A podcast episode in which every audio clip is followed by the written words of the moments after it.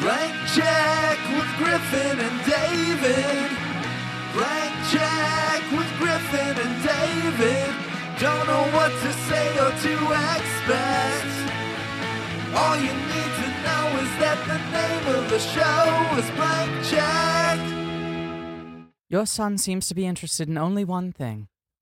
All he talks about, all he seems capable of thinking about, is podcasting. Hi.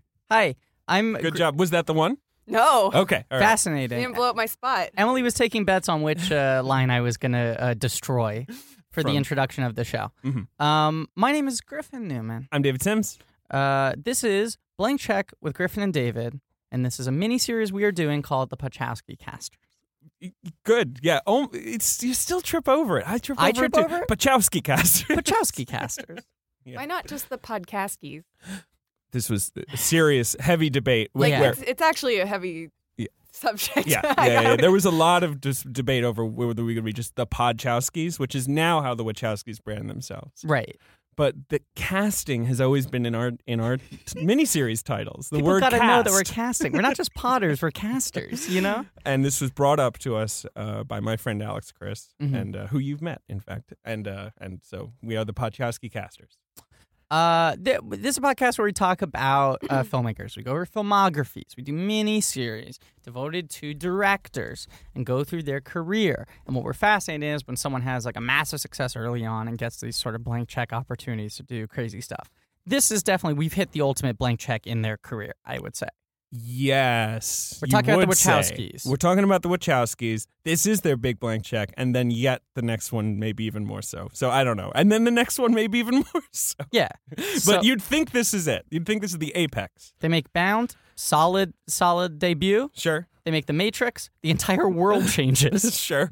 Then they have total carte blanche to make two Matrix sequels that people don't like at the time. Mhm. And then they don't make a film for Five years. yeah. Yeah. And they return with this. and- Although they do They do- like make V for Vendetta. Yeah. That's Yeah. very Yeah. much. I think of that as being a Wachowski's film, Yeah. even though they didn't direct. Like, Yeah. I mean, it's just got them all over it. They kind of shadow direct it. Yeah. Yeah. We have, we have two guests. I should introduce them quickly because Yeah, Mm-hmm. one of our guests is only here for a limited period of time. Yes. Uh, both of our guests, uh, like Friends of the show. friends of the show, past guests, returning guests, Mhm. uh, both, uh, you know, uh, deep thinkers on this film. Speed Both Racer. months out tapped this. Yeah. We're like, hey, if you're talking about this, they did a little tapping. Had combos with us when we were still in like George Lucas land. Yeah. Yeah. Yeah. They were like, because we were like floating out the idea Mm-hmm. uh, from The Verge. Uh, you may know her better from the podcast Awakens yes. or the podcast, That's how this Reawakens. reawakens. That's my most fa- famous podcast I've ever been on. Yeah, Yes. Mm-hmm. that's your top credit. uh, Emily Yoshida Emily Yoshida. Hello. Thank you for having me back. We're very excited to have you back. is here, and It's weird uh, when there's four people. I uh, can't look at from you. from the Chris Gathard show. Yeah. director showrunner. Uh, you may also know him from uh, Attack of the Podcast, episode, I don't know, six or six or, seven? Uh, some, six or something. digital filmmaking. Yeah. Uh, JD Amato is here. Hey guys, I'm so glad to be here. Thank you for being here, JD. A fan favorite episode, that one. A couple people have told me. They oh, love that's that great. episode. Yeah. That's because that I still I still own that movie on my iPhone and because of because of our podcast. yeah because of your You'll podcast own it forever. because that was the only way to get a copy of it. Yeah, yeah. I had to buy it and now I have it. Did you watch it on your phone or did you Apple no, TV I it? watched it on my but then now it's just beamed Yeah. over to my phone. So every now and then I'm like, oh, I'm gonna I, I watched I'm gonna a few seconds of it. Just yeah exactly. I'm gonna watch like the like uh, Japanese serving spoon scene of the clone people. oh my god. oh, you mean with their chairs or Japanese serving spoons? Yeah, yes, exactly. right, of course. Yeah. Uh, yeah, but we're not here to talk about Japanese serving spoons. No, we're t- here to talk about Speed Motherfucking Racer. Mm. Uh, the fifth film Yeah, yeah, yeah. Fifth, From the, the fifth Wachowskis film. Directed and written. Yeah. Correct? Yeah, they're direct follow up. So yeah, they and like produced. yeah they And they sort of oversaw V for Vendetta, and then they Mhm. also I believe when Oliver Hirschberger or whatever his name was was fired off of the invasion. Oh, did they do some shadow directing I on the believe invasion? they did a lot of shadow directing on that. Oh yeah, no, that's true. yeah, I that is didn't very know true. that. That's why some rando tweeted at me about the invasion. yeah. We're not gonna fucking It's cover not. that. It's, This was all four Wachowski hands on deck in the thick of it, Yeah. making Right. Oh, a Wachowski film. Yeah, this right, is the proper executing a follow-up. vision. Yes. Yes. Right, right. They're finally like, yeah, uncom- bl- they're blank checking it. And Yeah. yes, And this was I think this is the first This you mentioned that they had several blank checks in a row, theoretically. Yeah. This was the first one that quote unquote bounced, I would say, where they were like, "This is where film is going to be. This is what's going to happen. Here it is," and the world was like, "We're not ready for this." But And- it made Yeah. back a, quite a bit of its budget. Not Yeah. all of it, I wanna but say- it was a that's- huge budget. Huge. So Yeah. It was a yeah. It's a big budget. And and there were It- big. It, it hopes. did basically make it back worldwide, Yeah. which is not great, but you know, yeah. No, they also. But I mean, I think JD is right that no one was quite ready, right? well, you just have to think to put this in context for a little. At, uh, going to this movie, they made four films. Three of those movies were The Matrix, right? Right. Yeah. yeah. but two of them were Matrix movies that nobody liked. It's true. Agreed, but you still look at the bigger picture, and it's like, okay, so like three out of the four times at bat, these these folks had like a huge cultural impact. And this was before I think people got sequelitis, where it was just like if you made three bad movies, you could be like, "Oh, these aren't good." Where the idea that, of sequels being these amazing things in their own right wasn't as normal as it is now. Yes. Yeah. Whereas Yeah. now you're like, no, the third, fourth, fifth movie in a series should be amazing. In fact, then you're like, ah, it's sequels, you know? And Eh, right. Sequels are They're gonna crappy. get worse, Right, yeah. Right.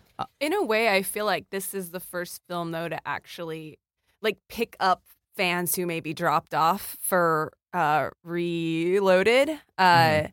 because they were, you know, it's like, okay, I, I liked what they did with Matrix. I was into that. Uh wasn't so into the second or third movies, but here they're gonna do a whole different thing. Right. Yeah. So- but that was all more Matrix. So yeah, I want to see them. Yeah, right, yeah, yeah. Right. And their MO for ev- almost every Matrix film was we're going to do something in cinema that has not been done before. Mhm. And you guys are going to rip this off rest of his cinema Mm-hmm. Yeah. for the next 10, 15 years. But we're going to do it first. We're going to invent this stuff. And so when Speed Race was coming out, I remember thinking, what's the new thing? Right. What are they going to do? What I'm did they eating on do? Mike again as a throwback because I forgot to eat breakfast. Um, the other aspect you have to think about here is like, Are you eating dry Cheerios? Yeah. Ugh. um, Emily was talking about how this film had like a crazy torture development cycle because uh, you know Speed Racer was big in the '70s, Mhm. then it started re-airing in the '90s, and it became this sort of Gen X thing that was like hitting two generations at once. Because '70s kids who'd grown up with it were now watching it again, and there suddenly was like a lot of merchandising and everything, and then also a new generation of kids were watching it. And Warner Brothers was like, "Oh, we should buy the rights to this thing, try to make a movie out of it." Now- I, I want to bring up one one indicator. I, s- I s- I texted this to David this morning.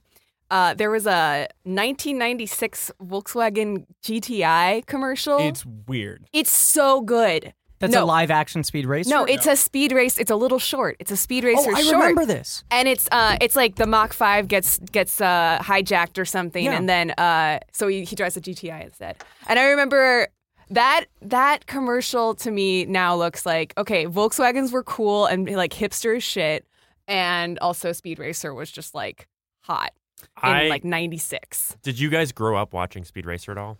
It was in the air. Yes. Yeah, casually. I wasn't a, a, like a huge fan, but I definitely watched it. I loved Speed Racer growing up. I Loved did it. not watch Speed Racer. Where were you guys watching it on? It's like a Saturday morning. It- I don't yeah, know. it was- It's like Okay. Nickelodeon Yeah. would play it. And It stuff. kinda just It was, passed like, me in by. syndication, Yeah. I mean, I knew of it, but I remember even at the time in like the 2000s when it was always like, "Ooh, Speed Racer movie," like, and I was Yeah. like, "Who's who's into a Speed Racer movie? Like, why are they putting so much effort into making this thing?" at the time Warner Brothers bought the rights, it was definitely like '92, I think, is when they re re they did the Yeah. reboot of the series, and then I think they that they started showing that one because the, the original '60s or '70s series, uh, they, they had that, and then there was like another '90s reboot. Like, right. and I think both were playing sort of simultaneously. Yeah. I feel like they had a Sure. '90s reboot, and someone all else started airing the originals. Well, that that's also when cable became sort of more, more right. ubiquitous. And I like Yes. got the Cartoon Network, and Right. these Right. things. and so there was a lot of kids channels that needed programming, so that's why a lot of '70s shows got relicensed because Yeah. they're cheap. And it was like, well, we need to Like- fill time for Right, the first that's and time. why- real Yeah. like C level kid shows from like the '70s, like Richie Rich. Like I remember Yeah. watching Totally. that for some reason. I would I would watch like Johnny Quest, like and all Yes. these like Centurions, all these like totally random, right? Like, Like, this yeah. like The- garbage that they kind of collected, and then stuff actual Space Ghost, not the like right, comedy actual version. Space Ghost Yeah. and actual Birdman and all of, Yeah. like the old stuff like that. Yeah. I, I do think that's a weird thing where I mean, even with Netflix and like a greater sort of accessibility to all these old cartoons, I do feel like um and maybe I'm wrong about this, but I feel like kids today don't have the same sense of older cartoons. Like my my sister's like uh, nine years younger than me, right? And when the Yogi Bear movie came out, she was like, "What the fuck is Yogi Bear?" and I was like, "He's like a bear and he steals Good things picnic come in bears. baskets." And she's like, that's the entire premise of the show. And I was like, you know, when we were like, you know, uh, uh, children and like the Flintstones movie came out, we were fully versed in Flintstones. Yeah. Like we were watching the Yeah. Flintstones all the time, and that show was 40 Right. years old at that point. Well, you s- get so much more stuff by osmosis instead of uh, like specifically seeking it out on Right. demand. Yes. Right. It's like I don't Right. want to Yeah. watch Speed Racer It's or just what you- Flintstones. it it's was just what's on. on. Yeah. Yeah. It was on. And I feel like this, you know, I mean, all the nostalgia things that are being made right now are like mid 90s at the earliest. Yeah. Because before that, if it's like a children's type property, it doesn't really have any value. Mm-hmm. Um, I- other than Alvin and the Chipmunks, because apparently helium voices will always be funny. Um, Is that is the entire Chipmunks legacy like not not the films but like what people know of the original cartoon? Is it just the Christmas Time Is Here song? I feel like that's the only thing that still Chipmunk Punk is their best album, I would say. cool. I You know- still have memorized in my head. Do you remember how they have they'd have the commercials for the like albums? yeah. Um, and like I don't know their full songs, but I remember it was like there was a moment where it's like and other songs such as Uptown Girl. do you does she love me? Do she and like that switch from Uptown Right. Girl to Do you love Do me? You Love Me? That's Yeah. like ingrained in your it's brain. like stuck in my Well, head. th- when we were kids, we would watch old animated shows and we would watch countless ads for So compilation many commercials. albums. Yes. Where like Cool the, rock. Where where Yeah. the, the titles are all scrolling by and then the one in yellow is the one Mm-hmm. that's playing. I mean, how many of those did I watch? now There- that's what I call music. Blue ba ba dee da ba da. and then that like blue screen with Yeah. all the credit card information that Yeah. to me was just like I was like, oh, this is a grown up thing. yes. now Like, it's a yes. grown-up. Right. Like this, this, is, where you get your ki- your parents into the room. Like, you you you will tell me what this means one day. Yeah, like you fr- you freeze in the headlights of adulthood of like I can't do anything if I touch a phone or something could go wrong. I remember doing fake radio shows when I was a kid and doing ads like that and, and always like stopping making sure to specify no CODs, which I didn't even know Yeah. what that was. But right, exactly. There, Yeah. There's a weird phenomenon that you're getting at, though, JD, where it's like there are certain songs that I still think of as being combined with other songs. Like there was like a pure love songs compilation that the ad used to always play, and they'd go like, "Why do birds suddenly appear every time you are near, loving you?" And like for Yes, me, I remember that's that one, one. song that's like continuous, you know? Much like for me now, the Speed Racer theme is forever a dual Spanish English hip hop techno fueled oh my god. romp, and no longer can the original theme song ever play in my head without hearing them go "Go Speed Racer Go," and then they go into Spanish, which I won't do because I don't know the actual words, but just the syllables that they're saying. They also don't they have like a lot of little samples from the English language one running throughout, which is like a very '90s techno thing. Yeah. like I Yeah. feel like original Speed Racer, the dub, would have been sampled in like like I don't know what an, an uncle track or something like that. It, it reminds me of like when they first made Mortal Kombat the movie, and it was Yeah. like the theme song had the like "Test your might, test your might," and this was like "Go Speed Racer, go!" Like Okay, so that's one of the really weird phenomenons to this movie that, that like um Speed Racer when it originally started airing in the 70s was one of the first uh Japanese cartoons to air in America. yes, Mm. So and it was, was like it, it was kind of badly dubbed, sort of like a It It cheapy was version. Right. jank as shit. Right. So Yeah. that Right. was like the the dual aspects to sort of uh, how, why it stuck in the craw culturally Mhm. is one, it was like this new introduction to this sort of different type of storytelling Yeah. style, this different animation style that was very different than what we were used to, you know, in Western animation, especially if you compare it to like Hanna Barbera. I mean, this very dense plotting, the way the action sequences were designed, the movements, all that sort of stuff, and then these shitty translations on top of it. Yeah. So much like, you know, uh, the shitty kung fu movie translations became a thing. For kids growing up, Right. it was like, why are the voices weird on Speed Racer? Why don't their mouths sync up? Right. the- the- blah, blah, you why know, yeah. why isn't there more than two frames of animation? Yeah. So it would be like Right, a we're fade staring from at- yeah. speed in the car to speed in the air. And Yeah. and when Pops would get mad, he would just sort of like shift grumpy positions without Yeah. like in betweening. It was you kind of know? like early video games to Yeah. us. Too. Yeah. We, we were growing up on these like pixelated video games with low. Fr- yeah. But we should we'll get to this, but the pan is like the ultimate tool of low budget Yes. anime. Yes. yes. The pan is what makes you feel like you're watching something active, and that the pan is like a constant throughout this movie, which I think is brilliant. I Yeah. love it so much. because and what that oh, This Just movie to is so expound good. upon that. I, I really love this. this movie. is gonna be a very academic episode because we all love this movie and are trying to break down why other people don't like it. instead of Because anim- those people are dumb. what Emily's described is instead of animating any of the any of these things, they would they would just draw what would be like imagine like a three foot wide painting of the scene. It's like a comics panel. It's like Exactly. a long comics panel. and then they would Yeah. animate the camera move, which you could automate across, and then they'd maybe switch out one or two things in it, and that meant they could get 30 seconds of animation out of one drawing. Yeah, like just the mouth would move, Yeah. but And it I- would feel cinematic. And yeah. I will So say, it's kind of like a Garfield uh, cartoon. I Or bu- it's just car- yeah, yeah, Yes. go- carry on. I believe that you can lay out all of Speed Racer the movie into one singular image. I bet you could do it. I think I I think Huh. you're bet you right, could yeah. do it. You mean like the like this like every frame? Uh, Like I think it like the end composition, like the digital comp that you're looking at. I it- it's arguably. I mean, they didn't do it this way, but like you could combine them all to be like one camera that just That just sort of moves from sweeps it. Oh, connected yeah. video to connected yeah, video. yeah, Uh, yeah, it's like a collage. Um, so yeah, I and mean, it announces itself with that opening like 20 minute sequence or whatever like like Yes. this is what this movie Yes. is going to Yeah. Mm-hmm. be Mhm. like where it's like he's racing but here's his backstory and here's what's going on with his family and here's what's going on like in, in his childhood Well, we have to and- get in depth with that opening because So- it's it's brilliant. I, I just want to say just to sort of set the stage quickly. So they like i- in the '90s, it sort of comes back. It's re-airing. Kids are getting into it, and I think it was sort of this like common touchstone for kids who had grown up with it. We're like, remember how weird Speed Racer was? The plotting was strange. The animation was so bizarre. The voices were over the top. It's being repurposed into like commercials and stuff. Warner Brothers buys the rights, and for like 15 years is aggressively trying to make a movie and can never figure it out. Johnny Depp and Julian Temple almost do it. Then like Alfonso Cuarón and Michelle Gondry both, I think, almost made their like big American debuts on it. There were ideas to make it a more serious, gritty film. There were ideas to make it like a Brady Bunch style parody. Um, then Vince Sure. Vaughn baught the rights in the early 2000s. Yeah. Vince Vince Vaughn? Vaughn. What the- Yeah, and that's- he wanted to play Racer X, and he was like, he wanted to make it like very character based. Wait, wasn't but um, serious?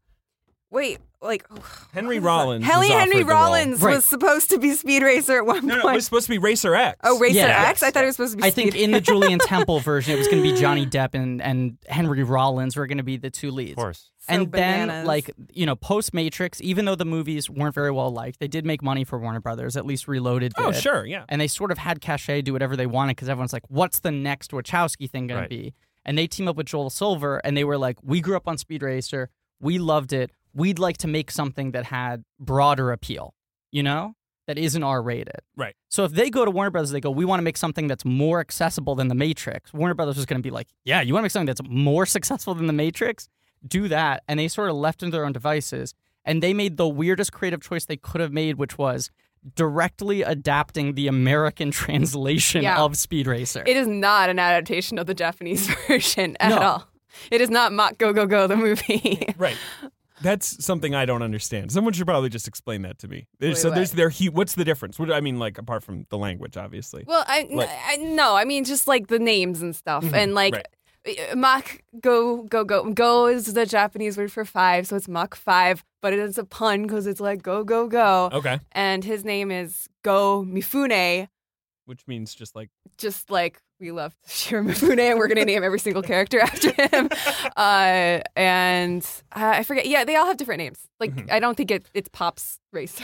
but I, I Right, also right. I think you're right. I think I looked that up and it's not. Yeah. I think the energy of the show very much, um, the weird specific energy that the American version has comes out of how like large and stilted and out of sync the vocal performances are, which I think the film very much replicates that energy. You know, it's Mhm. this weird tonal thing. Uh, it's it's very loud. JD has a limited amount of time, so I want to sort of like throw the soapbox over to you.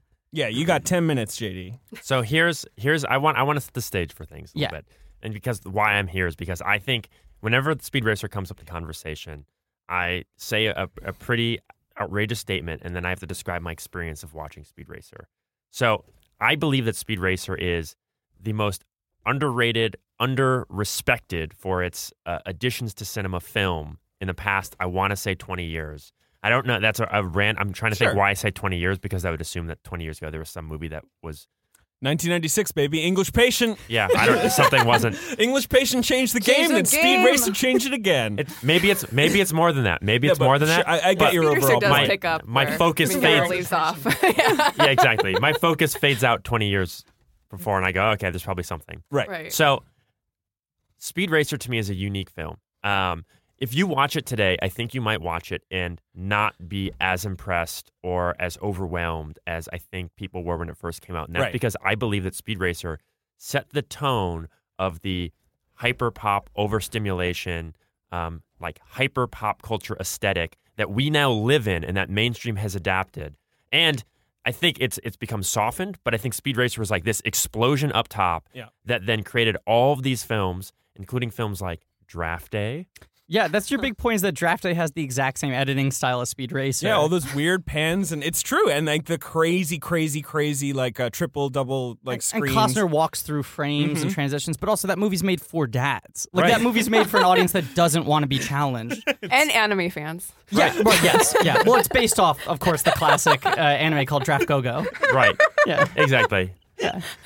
Hey, yeah, your char- your character name was not nor- originally. Uh, No, yeah, Jake it was the go go intern. football. Go, Go go, go go go go intern. Yeah. Go Go Coffee. Football. exactly. Intern Mifune. Yeah, intern Mifune. But like, I think you can look at like movies like Scott Pilgrim, Sure. which then people are like, Absolutely. "Oh wow, this is such a new thing," and it's like, "No, no, no, no." Scott Pilgrim. All these films were in the wake of Speed Racer, Right. which But- came Scott Pilgrim also didn't do that well. Like people didn't quite get that one either. Right, absolutely. absolutely. But I think people were like, "Look at this me doing Well, new they're- stuff," yeah. and We're it's like, finding this this tech. Yeah. this- Exactly. And to yeah. me, it was like, "No, no, no, no, no." Speed Racer got there first. JD pops up. He's like, no, no, no. No, no, no, no, no, no, no, no, Finger no, no. wag. so let me describe my experience of watching Speed Racer. I was a Speed Racer fan. Mm. I growing up watching the, the cartoon series, got super excited when this. Mm-hmm. I it, one of my dream things like, oh, I'd love to make a Speed Racer movie. And then when it was like the Wachowskis are doing, it, I was like, all right, they're gonna go for it. I respect this. Let's Sure. see it. Right. All the advertising was all over the place. They're This was a crazily heavily advertised movie. They Yeah. also but- clearly but- had no idea how to sell. they the didn't know movie. how to sell No, it at because all. No. Mm-hmm. there were trailers that were like for kids, and it was like funny, goofy, Yeah, family like, fun. There's a monkey. Go Speed Racer. Like the music was really Exactly. prominent. Yeah. And then there were trailers that were like super intense. This is dark drama, and it was like the all thumping over the house beat underneath it. Like, Exactly. But it was like dark drama with still the same imagery, which made you watch the trailer and go, "What the fuck is yeah. this movie?" Well, and like it would Yeah. focus a lot on the action. There's a lot of cars like flipping over each and they other. use like and- Racer X dialogue, like "No, he's gonna be the best." Yeah, Yeah, like sure, the, the sure. lines that out of context it put into that sort of trailer made it look like, does this movie think that it's The Matrix? or does it think that it's like Rocky or something? It's or like a right. superhero movie. Yeah. Any Yeah. other superhero movie. So then I go to see it. I go to see it at um, Lincoln Center, which has the IMAX screens, Mm-hmm. Yep. like the, the You- you for saw real big- Yeah, IMAX, yeah, yeah, the for real the, IMAX, real IMAX. Yeah. Um, 2D, big point. 2D. This is To the before story. 3D was like a yeah, this is ubiquitous the year thing. before Avatar. That's Yeah. my Yeah. favorite way to see a movie, by the way. IMAX 2D. Yeah. Absolutely. Yes. If The you can, best. do, it's so hard to do these Yeah. They It's days. rarely really play hard. them in 2D. It's anymore. very Yeah. annoying. And Mm. Okay. real IMAX too. Yeah. of course, not Limax. So I'm in there in an audience. The theater is packed. I'm sitting right in the middle with a bunch of other film school people. We're all watching this film unfold. And as it goes, something starts happening that I have only seen at that time in a movie and I have not seen since. As visuals unfold, the audience begins cheering and clapping and screaming as things happen, not because of their story or plot elements, but because of the, the They've never seen visual anything like that. exposure is Yeah. crazy.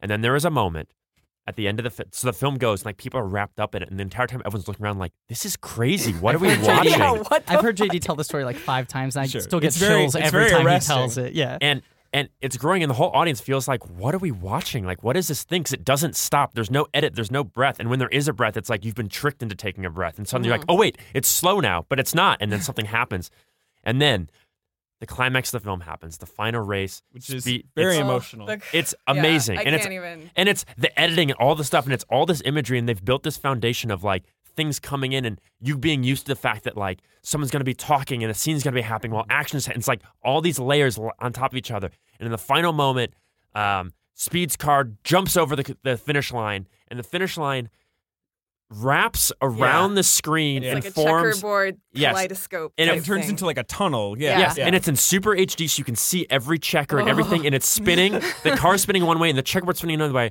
And I've never seen this happen in a theater before, since like before then, Right. and never again have I seen this happen. A 2D movie. This is not a 3D movie. The entire audience in unison screamed in terror and delight and put their hands in front of their face to block their eyes from what was images and colors and Oh my lights and sounds God. that were so overwhelming and so just like it, it was like seeing a new color Mm-hmm. that everyone screamed and it happened and then everyone laughed and giggled and like clapped with each other of just like what just happened to our eyes and ears Yeah. it was amazing They're also all crying because Speed Racer wins the race. I know. Like, It's spoiler alert. the most cathartic. It is Yeah. like it, I don't. I, I think it's hacky to talk about c- climaxes this way, but it is orgasm on top of orgasm. The end Yeah. of this movie, it just keeps coming and coming and coming. See, Oh J- my god! JD And it was it was to me. I saw that and I said, the Wachowskis are the most talented, ahead of the curve. Their only fault is that they're ahead of where people are. Right. They're always five years ahead or whatever. Exactly. Yeah. And while there are, I think there's so many flaws you can talk about at Speed Racer, and so many places where the film is not strong, or where like elements of the filmmaking process were not fully realized. Mm, Right.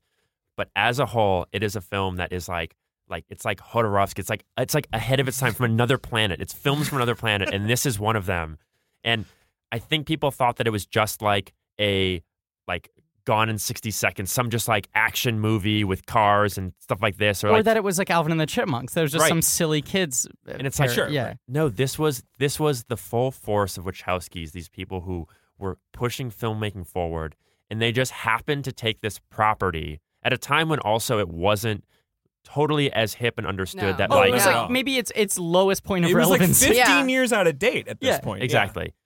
from And- the revival, like Right, 15 right, years right. from the second wind. But yeah. even even now, I think people rebooting uh, properties that aren't as popular is something people are like, oh, cool, that's fine. Let's Yeah. see what it is. And this was a point where that was not in vogue, and people are like, well, why the fuck? What- What's why are you doing Speed Racer? And the question is still why Speed Racer, but what they did with it and the technology they put behind it and the imagery and all this stuff was so ahead of its time. And I do think completely impacted the superhero genre we see today of this like pop infused super like sort of Yeah, like the kind of living cartoon. saturated Yeah, image yeah, sort yeah. of mixed And, like, with cinematic reality. excess. Yeah, exactly. And like having this like super cartoony, fun, crazy, all this stuff happening, mixing it with like super melodrama at the same time that really hadn't been done in that way. And then mo- movies like Guardians, all these things that come out now that like probably have found the middle ground a little bit more than that.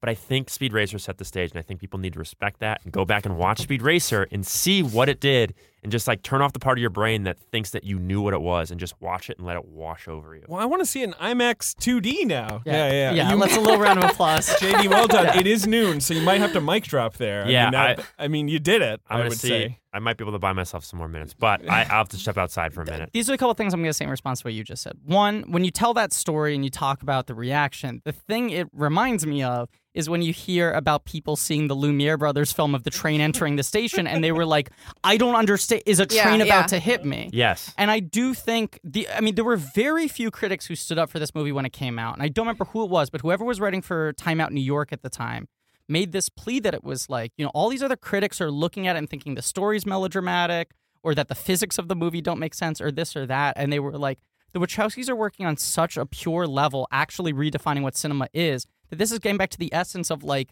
things moving. Like the early Yes. camera test where it's about watching a horse run, you know? Well, the end of that movie is also like 2001. I Yeah. Mm-hmm. mean, it just becomes completely abstract Yes. color and Yes. emotion, Right. and like somebody just do- doing something that nobody else has ever done before, and everybody's just like freaking out. Like it keeps. Usually in that kind of thing, it would be distracting if you keep cutting back to like Susan Sarandon and Christina Ricci clapping, but you're like, ah, no, it's me, it's me. Like, narratively, Exactly. this film is Yeah. super abstract because it's like every scene is also about everything that's happening after and before that. Yeah. yeah, You know? yeah, yeah. And there's also um uh, the other the other thing I was going to say, JD, is like um you know a lot of the idea of this this series that we do, David. I need a cigarette right now. I'm just like, whew. It's very warm in here. It is also. I very know. warm in here. It's like, I got worked up and I was running. I out of know, I the know. water. Yeah. Holding onto the walls. oh my god, is Speed Racer the greatest film ever made? I mean, do like, you know what? I mean, watching it this time, I, I, I can I can think of a few things that make it not the greatest. Yes, film Yes, ever no, made. yes, I- absolutely. There Of are, course. there are flaws. Like, like we should, we should, we can will- I will backpedal. take at it. certain We'll flaws points. are take it. also kind of what make it incredible. Well, that's Yeah. kind of the Yeah. Wachowski experience. Yeah. It's like Yeah. you do have to kind of buy in, And no to me, matter what. that's fucking filmmaking. That's cinema. The whole Yes. idea is that you create this thing, these series of images, these these fra- like 24 images a second, screaming by your face, yeah. and in doing so, you can combine enough of them with enough things going on that at the end, the audience watching it has this visceral reaction, this Yeah. feeling they've never felt before. They can't really pin down, Right. and their their only reaction that they can think to have is just to like scream and laugh and clap. And that's what that's what filmmaking should be. Is just like Yeah. we're gonna throw these things together and see what it can make you feel. And Speed Racer did that, and I think people do not respect that and do not realize that it did that because they.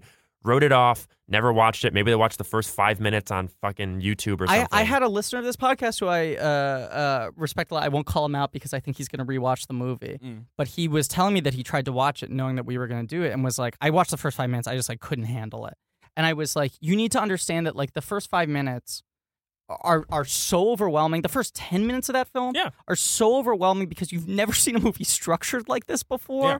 where you're like watching one race but also processing every moment of this kid's life Yeah. simultaneous with the race.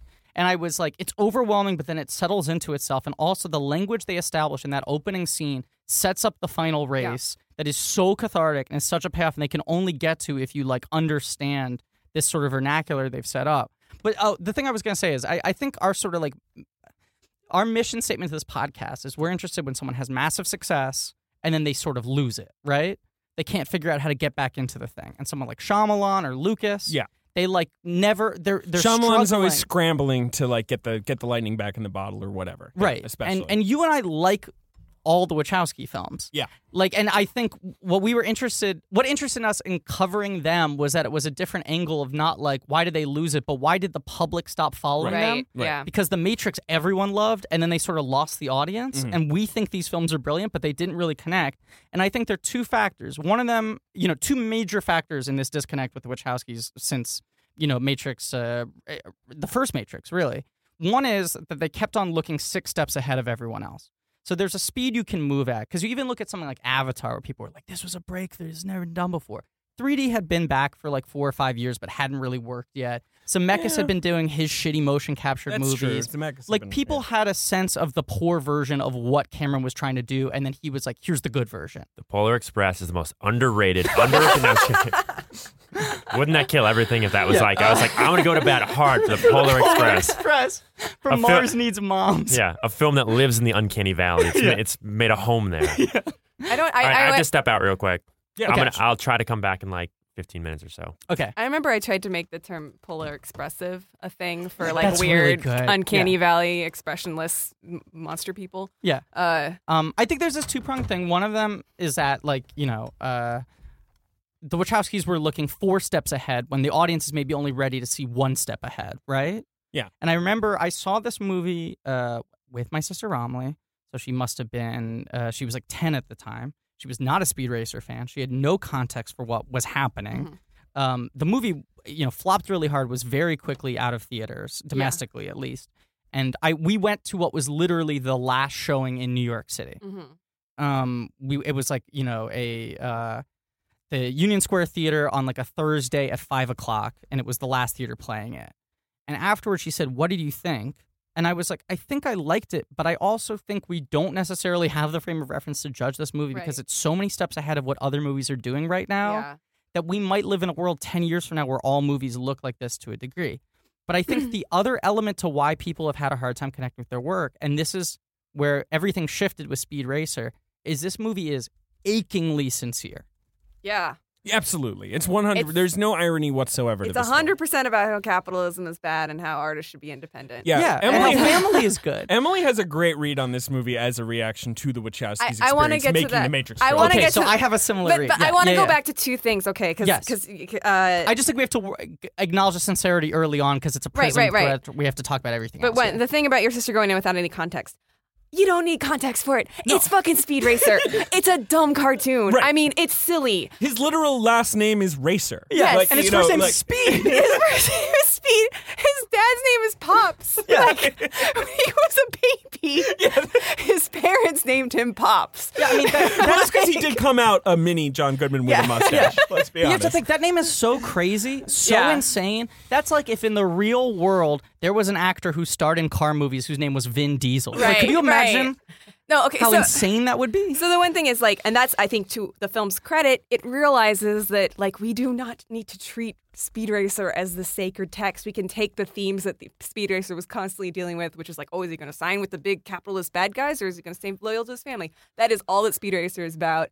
They just take that and make it into a Wachowski's narrative of that, which like makes a lot of sense. So that's great. Uh, they don't try to overly mythologize it the way that we're really used to now as superhero movies. Yeah, you just have to take it as it is. Yeah. Yeah. But the other, the thing about the visuals and the thing about them being ahead of the time that I think is like weirdly tragic because I watched this, um, I watched this on my Roku, uh, Sure. streamed from Amazon. Uh, And, you know, internet speeds vary. Yep. And this does not stand up well to on demand streaming. No. You would need to watch this on a Blu ray or on like a actual on a production big of it. screen. Yeah. You cannot have buffering going on with this. Um, or even just that thing where it kind of will pixelate or Yeah. yeah, Yeah. yeah, yeah. because all of those backgrounds that are all completely digital and like fabulous and detailed, but you will lose all that and it'll just look like a weird neon cloud. Yeah, like Um, clarity is sort of the big visual idea that one of the Yeah, big visual yeah. ideas they had in this movie. And um, you know, they talked a lot about like even the scenes that are shot on sets where there's very little, you know, sort of obvious digital effects, Mm-hmm. like the stuff in the house. In the house, yeah. The big idea they had was A, shooting all on digital cameras, which was still pretty fresh at that time, and B, making this like insane depth of field so that all the images were very flat. Yeah. And a lot of the other shots, they do composite shots. So Yeah. they like film the background in focus, they film the actors in focus, and they composite them together so it looked like a cartoon where it's Yeah. just an image on top of an image. Right. Um, Which is like another very, very literal translation of an anime aesthetic. Yeah. Like a super flat. Like it's just that's the way that like they made that work on film in a way that nobody has ever done before or pulled off. I would also argue, and we were talking about this earlier, I don't think anybody else should ever attempt. Like yeah, I don't trust anyone else. No, I don't I, I think it's I think it uh I think it works both to the film's detriment and to its like success. I mean it looks like un- unlike anything else, which is why I think it's special. But Yeah, and I think, I, I mean, I honestly think that look, which was so bizarre against the landscape of other movies, especially in this sort of space of like big summer blockbusters, which are mostly very concerned with trying to seem cool. Mhm. And The Matrix, you know, was sort of misinterpreted as a very cool movie because it is a cool movie, Yes. but it's not a posturing movie. no, but it, it- did set like cool aesthetics like Yes. for the next few years. But I, I- just watched all three of those movies. this Yeah. last weekend. Yeah. and it, you guys like the the sunglasses. I mean, it just reminds me of every single stoner guy I knew in my freshman and sophomore year of high school. right, but Like this that's Well, th- that's that's the thing. it, is- they did have a coolness posturing to it. I think. I think it's like Yeah. a very specific to them, and I think in hindsight we can recognize it as being like a actually kind of geeky version of coolness. Exactly. Yeah. Um, that that's the sort of point I was gonna make is that like at the time it was looked at as this very cool movie, but it's actually like a nerd's idea of what's cool. Mhm. And by dumb luck It's like a LARPer's idea. of Yeah, what's cool. Right. Yeah. And by dumb luck that conception linked up at the moment culturally with some idea of what cool actually right. was. Right. And it was like, oh, these guys are hip, they're edgy. Snake Like- skin. Right. but then you look back and it's like, no, they're just very sincere nerds and somehow their thing hit a nerve, you know? Mm-hmm. Yeah. Like this was just a pure expression of what they were interested in aesthetically, emotionally, psychologically, philosophically. And Speed Racer's the same thing, but the Yeah. culture was like, pass, yeah. you know? And um, you look at like when the trailers were happening, the aesthetics made no fucking sense if you were imagining seeing that like in between trailers for like the Incredible Hulk and and fucking you know like Right. Wanted or whatever. You know, Wanted. I'm Wanted. trying to think of 08 movies. Wasn't Indiana Jones uh, Yeah. Crystal Skull was that Iron year? Man, Kung Fu Well, obvi- Panda. Well, no, Iron Man ruined this movie Yes. because this movie came out a week after Iron Man. It just Correct. was completely crushed Yeah. by it. Yeah. That's right. um, but I think like if you watch the film, there's sort of an immersion therapy thing where the movie teaches you how to watch it. Mhm. And sort of those visuals make sense to you. But if you're just seeing a trailer, you're like, is this movie supposed to look shitty? Like a lot of people were like, why are the effects so bad? So in in that way, I would say that's the way that you would need to be primed. Like not in the mythology of Speed Racer Which necessarily, is not really a thing anyway. but Yeah. in the grammar of anime. Like I Yes. think that's what you will you will get so much more satisfaction out of this film seeing those really subtle translations from from animation to live action. Even like even using the source material of a pretty crappily animated show, just seeing how they interpret that in like a very very much higher budget production Mm-hmm. uh, is really interesting and like uh, even when the film is kind of lagging, that is something to chew on. I mean, there was just such a, especially post like Star Wars prequels and stuff. There was such a even mainstream rejection of like green screen. I don't like it when things look like they're on a green screen. Like I don't like it when I can tell like that there's a seam Yes. or anything like that. And like there, that Speed Racer was doubling down on that. it's a deliberately artificial movie in the same way that like the MGM musicals embraced the fact that they were shot on sets. set, yeah. Like rather than trying to make it look like a real apartment, you Mhm. did the end of, you know, an American in Paris. Mhm. where it's like this, you know, super heightened artificial fantasy dream sequence. And this movie is like that. Like it's Yeah. using digital technology. I mean, there's even something very simple in you look at their complete disregard of like real world physics in the racing sequences. Yes. The way the cars spin and the way they jump up. There's no um, effort to explain like how these things can happen. Yeah. Right. And aside from the fact that like, okay, the technology is impossible. You can't have Whatever. like a car on like spring stilts that can like spin over like that and land perfectly, right? But even beyond that, the way they animate those movements that would be impossible, rather than trying to have them be dictated by any sort of, well, if this could, then it would go Yeah, like yeah. this. The cars move like kids playing with, on a fucking Hot Wheels track. Right. Mm-hmm. It's like you lift the car up on your hand and you spin it around Yeah, six yeah, yeah. times because Right. that'd be cool, and then you drop it straight down Or they'll like crash into each other and Yeah. like yeah, it- yeah. you know but it's just like it's gonna spin an extra time because that's awesome A lot of people die in this film. Yeah, yeah. It, it's interesting because you do once in a while see that shot of somebody like being encased in like bubble wrap or whatever when they get out of their car. Like there's Yeah. some sort of safety feature, but you only see it once or twice. A lot of times people just blow up. Yeah. Mm-hmm. Mhm. No, anytime you see a car explode, we are meant to understand that that person died. in Right. that car This is a explosion. blood sport. Yes. yeah And like the world of this, I mean, the world makes it, it, it seems to be only racing, right? Like the everyone world loves that racing this is in. racing Everyone is loves like racing. america's favorite Which art is why, form. like, Yeah. why is his teacher so down on him then? Like, Yeah. of course, isn't everybody really into racing? Like, it seems like that. Yeah. Um, uh, I oh, should I share my theory about this film? It's not a theory. It's just like it's like dumb armchair psychology, but We, I- I might we, match with we it. specialize in dumb Yeah. armchair Yeah. psychology. should we go through the plot a little bit just because Yeah, the yeah, point yeah, you want yeah. to get to is set up in the first like 30 minutes Right, Yeah. absolutely. yeah so the opening 10 minutes of this movie are a fucking masterpiece They're right Yeah. amazing. Yeah. they're so And fun. It's basically speed on the racetrack. the opening shot is speed in a uh, in like a locker room Oh yeah, and like tapping his from foot. behind yeah, So he's getting ready for the cool. race. Even, even before that, the fucking studio logos on this film. Oh, I mean, yeah. Michael Giacchino did the score, which is amazing. Mhm. And you just have like these very like sort of uh, poetic, quiet, subdued notes of the theme starting to creep in in a very sort of like subtle way. And the logos, the Silver Studios logo, Village Roadshow, Warner Brothers are done with this kaleidoscopic. I mean, sort of what JD was talking about at the end of the film, but Mhm.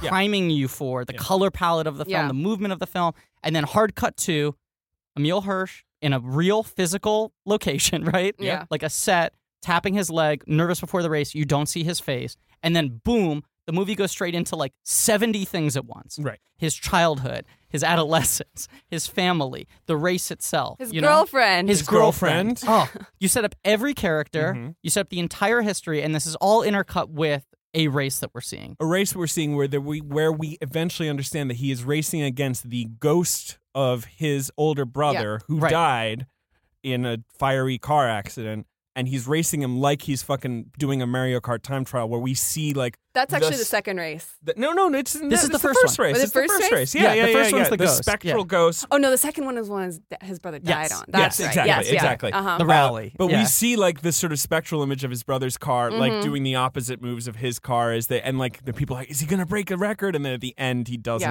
And It's so he like slides into the image of his brother's car. This movie also could have just been a Mario Kart movie. It's Oh, very my Mario God. Kart Oh, influenced. that'd Yeah. be great! Yeah. Make a Mario Kart movie, Wachowski. Yeah. they already did. It's like everything is Rainbow Road in this. It's amazing. But it's- Um, Good call. Uh, it's also this is how a lot of speed racer. This is how a lot of filmmakers would have ended their speed racer movie. yeah, right, sure. right. With him making this emotional decision to like let his brother, you know, like have his legacy or whatever. Yeah, and the stuff they're intercutting with the race would be like the first hour of the movie. They'd play all that stuff out chronologically in real time. I mean, you see Speed Racer as a little boy. You see his relationship with Rex. You see after Rex dies. You see him meeting Trixie, his girlfriend. That relationship developing. Mm-hmm. You see all of this stuff, and like most films would be like, okay, that's Act One.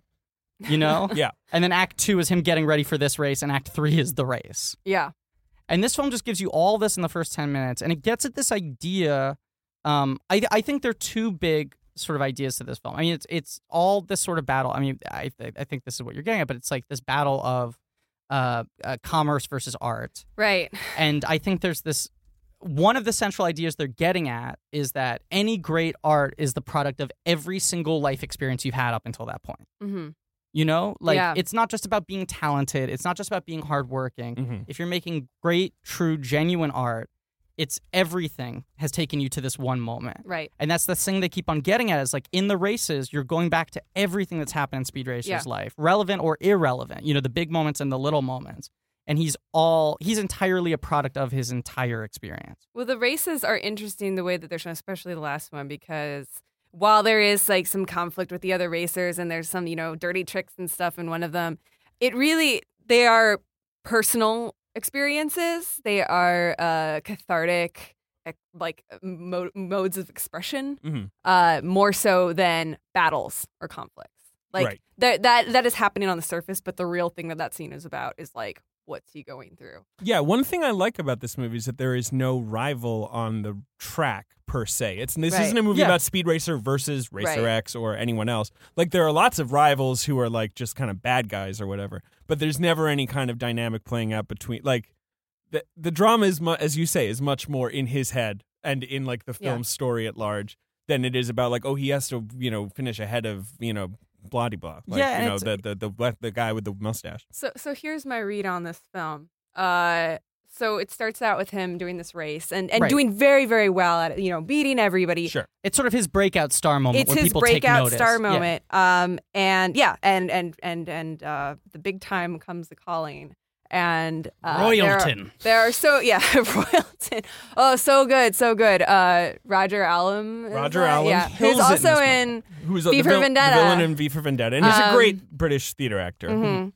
Uh, he, uh, yeah. So so so he kind of gets introduced or whisked away into this world of like, oh, we could take really good care of you. Like we live, you know, this is this is this is what the big time looks like. You know, Right. very very like y- we see this kind of thing in all sorts of movies. Right. Um, But, and but done in the craziest way possible, Right, where right. like I mean, not there's just a the private jet with candy. yeah, the language of the film, right?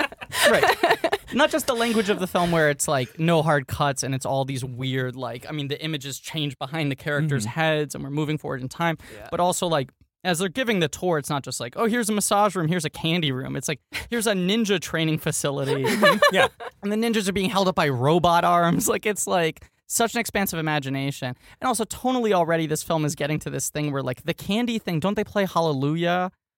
And I then it think becomes so. like yeah, Oh, because when they Spinal open- goes in and like sneaks into the plane and eats so much candy that he passes out. And I have to say, that is hilarious Yeah. to me. That is so funny. I love when people eat too much of something and get sick and regret it.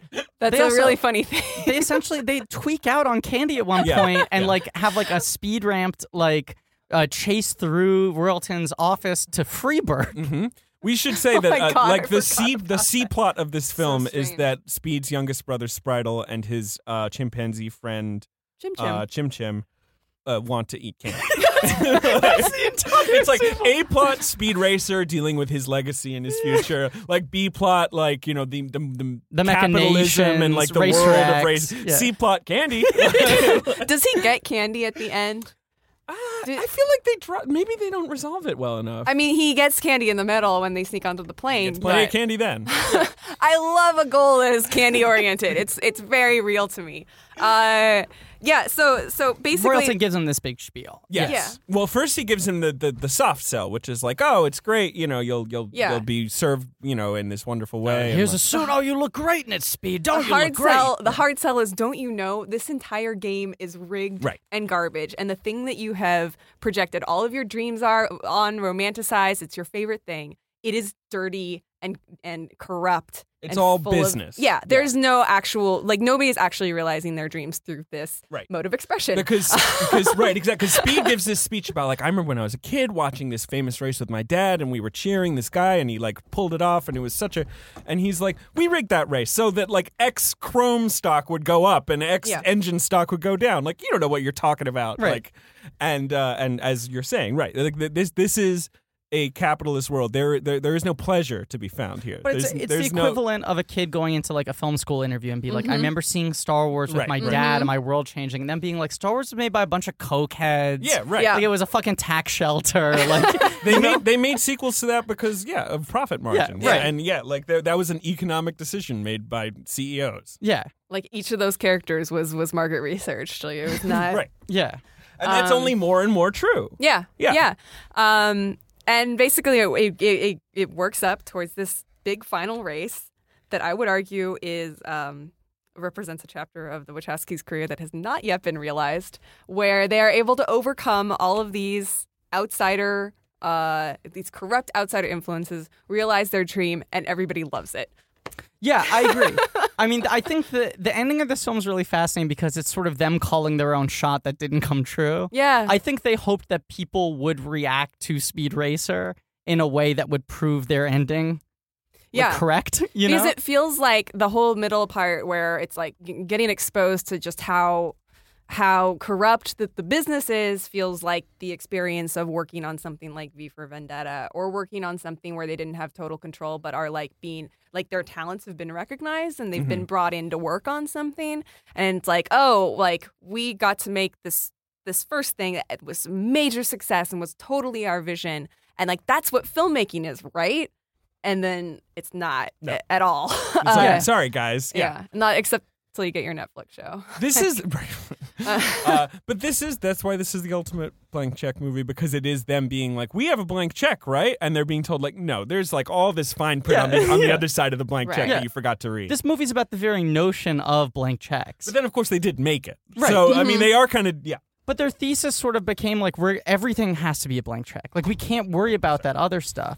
I mean, I do think you know they they were these outsiders. They were these Chicago boys. They wrote some spec scripts. Yeah. They made deals quickly. They, they, made wrote some bounds. specs they wrote they wrote a spec script they got they thought got messed up and screwed over by Right. Hollywood assassins you know like they had had like the kind of bad Hollywood experience But they in the were 90s even like when they went into the Matrix, they were very much outsiders. Yeah. Joel Silver was their big sort of protector. He was their pops racer, if you will. He was this big gruff guy who sort of fought he for really them. is a bit he's of a pops totally racer a pop racer. and we should i mean like you know you read these i read these stories at least about like you know the bound script when the, like when the bound script had the the sex scene in the first 30 minutes Mm-hmm. like apparently in block text it said like you're going to ask us to cut this scene out and we will not be cutting this scene out no matter what you say and like Yeah. the matrix was the same way where it's like every the script would say like everything needs to be exactly as we're describing it you can't fuck with this right. They they're very, very, prickly you know like Yeah. we, we are our artists and like this is what we want to do like yeah. they also uh, you know are notoriously very very press shy.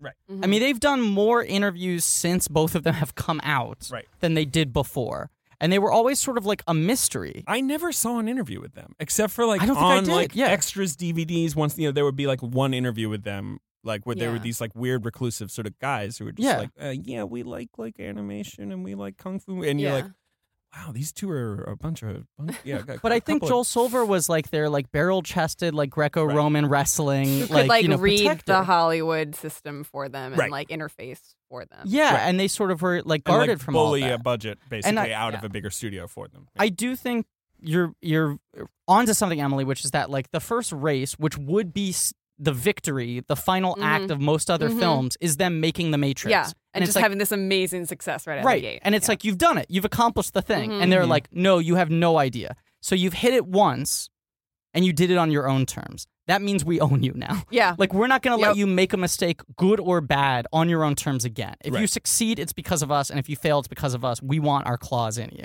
Mm-hmm. Mhm. And the movie is them trying to figure out what to do. I think the second act is the Matrix sequels, which is them being like really overloaded by everything, you Right. know, all Yeah. this ambition, teaming up with people, not being sure of exactly what to do. And the third act is what they hoped Speed Racer would do for their Right. careers. That's I think that's another reason why the, the climax is like like makes you want to cry Yeah. because it's not that movie was not that and you're watching it at the same time that you're realizing that it's not that.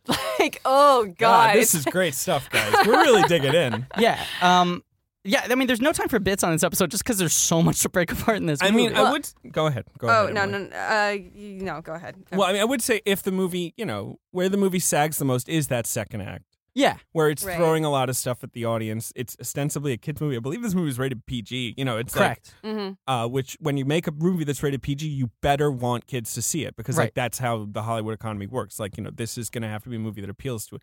And uh, you know, the second act basically begins with a CEO explaining the stock market and Yeah. like you know, and how like the, that, those machinations influence the sports industry.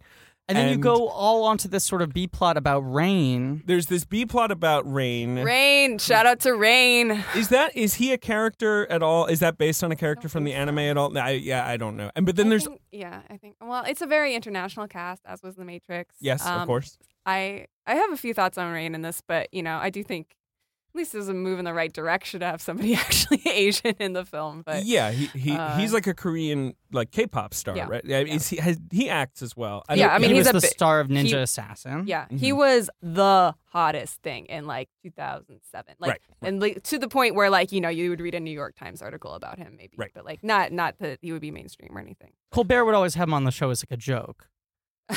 Colbert used to put Rain Really? on the. Well, I mean, he I think he used to reference him a lot, and then eventually Rain started making appearances. But it was the idea of this guy who's like super famous in another part of the Sure. world who we have no awareness yeah, of. yeah, Um, Um, watching those sort of phenomenons from the outside is always fascinating. So it was like the idea that like girls will scream and faint when he walks by. And Right. here in America, he's anonymous. You're right, right, but right. th- so there's the rain thing, but there's also there's there's the, the inspector guy, who's Inspector like, Detective. Inspector Det- inspector detective. He must be in the anime. oh yeah. yeah, Yeah, okay. I, Yeah. I have never seen it. And then there's Hiroyuki Sanada, who's a great actor who had like just been in like the Twilight Samurai Oh. as like the CEO of a rival company who's doing some sort of like you know e- economic battle with Royalton, and you don't really get what the implications are of that. Well, yeah, he's he's- his- he's uh, he's he's Rain's Rain's guy, da- right? dad. Right. He's What's- also- what's Rain's character's name? Uh, Teho, the, the, there oh, it is. oh, Taijo, Taijo, Taijo, right? And, Um, and Togo Khan, yeah, the Togo Khans who have like the Ferrari logo as their um.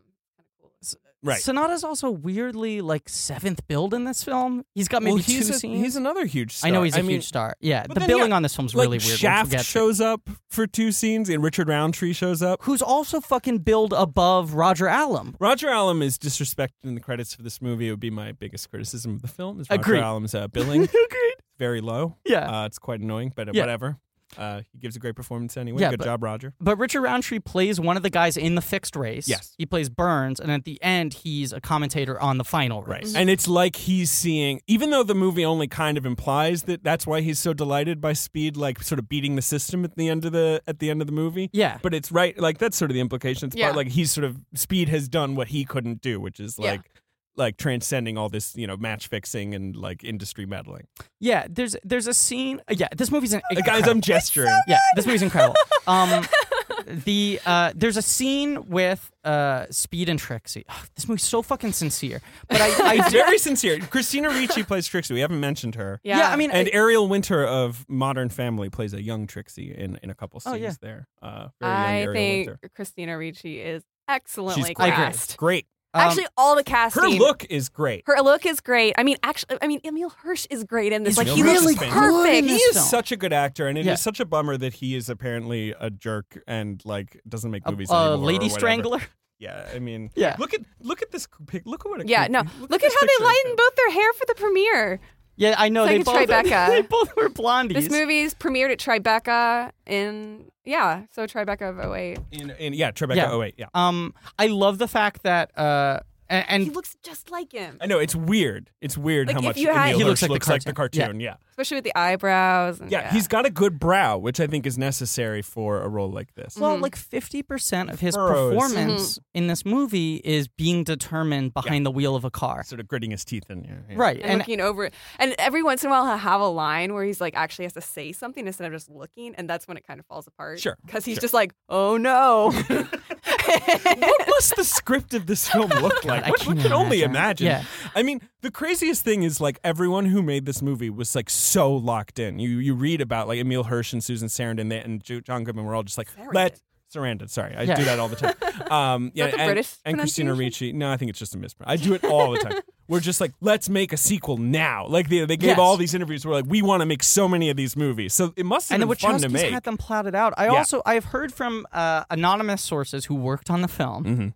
that uh, John Goodman was struggling with alcoholism during the making of this film and was like really fighting for his sobriety. He's so good in this He's- movie. well, me, and, me and yeah. Emily had a long conversation about him. Yeah. Uh, he really should constantly be in the conversation of the best living actors. We Yeah. talk about guys we undervalue. Talk about an underrated guy. Yeah. yeah.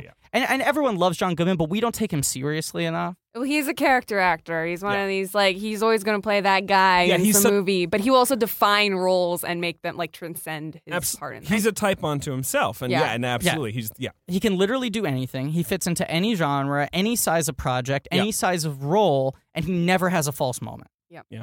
Um, A- And and one of the things that he does so well, I mean, and uh, look, I mean, something like Ten Cloverfield Lane l- uses this to fight the Mhm. audience's expectations.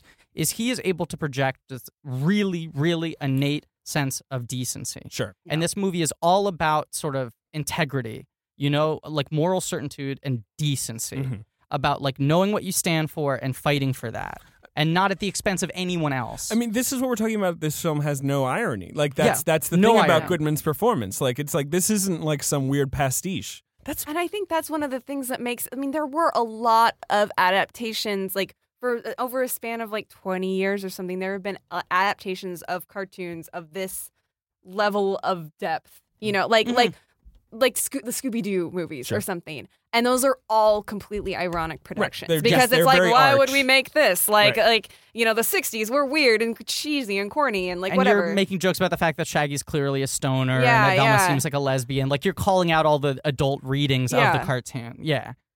I mean, and, and it's not that like it's not that the Speed Racer cartoon itself is like very very maudlin or anything. It's just straightforward. That's Right. it. Like that's it's not jokey. But so many other versions of this movie would have a character go like, "Oh no, Speed Racer, he's going to win the race." And someone else going like, "Uh, why are you talking like that?" right. Yeah. like they'd make those jokes. I mean, I, I don't think there is a better example than the fact that like this film, like the, the cuts to the Spritel and the monkey and the chimpanzee, like those, that's not for a cutaway gag.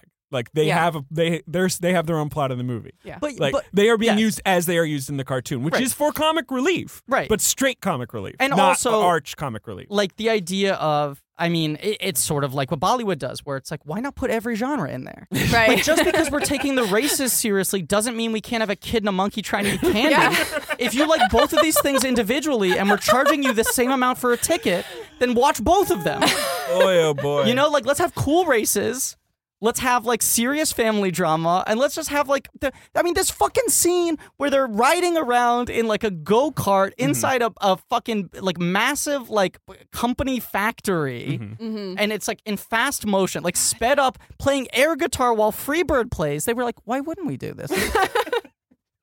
like you need something to break it up. You've just had like your dream shattered by by Yeah. Royalton. Right. And now Not we're even- gonna watch. It's, it's mid speech. They're cutting in the middle of him giving That's the true. speech on like, and then the, uh, we went up weird. seventy two points in Yes. the stock market, and then they cut back to like, no, no, no, no, no. I It's think like Chim Chim eating a fucking Hershey's Kiss. I guess that's when I was saying like the PG thing. I mean, like it's kind of the argument. Like, no, this is a family movie in that there's stuff for everybody. Yeah. Rather than like this is pitched at a ten year old. Like Yeah. th- there is stuff for everyone in the film to enjoy. Maybe the kid zones out during the Roger Allen speech, but he's got he's got candy antics to worry about. yeah, ironically, in aiming to do that, most of America was like, "Who's this movie for?" Like nobody. Yeah, absolutely. Yeah. I mean, Americans are Well, y- you know something that I Television. kind of this this movie And kind of didactic, I reminds think, me literal. of. Yeah. Yeah. Like tonally this movie um and not no, not tonally. I don't know what the word. Like just like spiritually it reminds me of Snowpiercer a lot. ooh yeah Um, ooh, yeah. yeah. and that there's just there's so many things going on.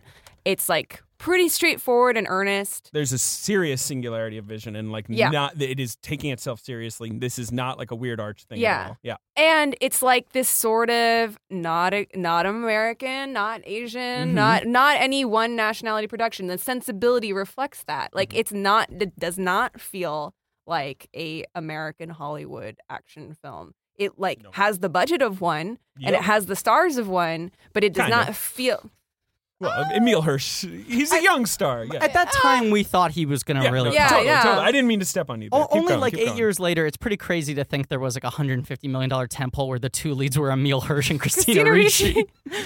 But but I mean, you know, Susan Sarandon and, and, and Absolutely, John yeah, Goodman were both absolutely. like, yes, we are there. We want Yeah. Mm-hmm. to do this, and we're going to do this with utmost sincerity. Um, I mean that that feels, for lack of a better word, it feels foreign. Like it feels Yeah. like something that would never happen through any kind of traditional.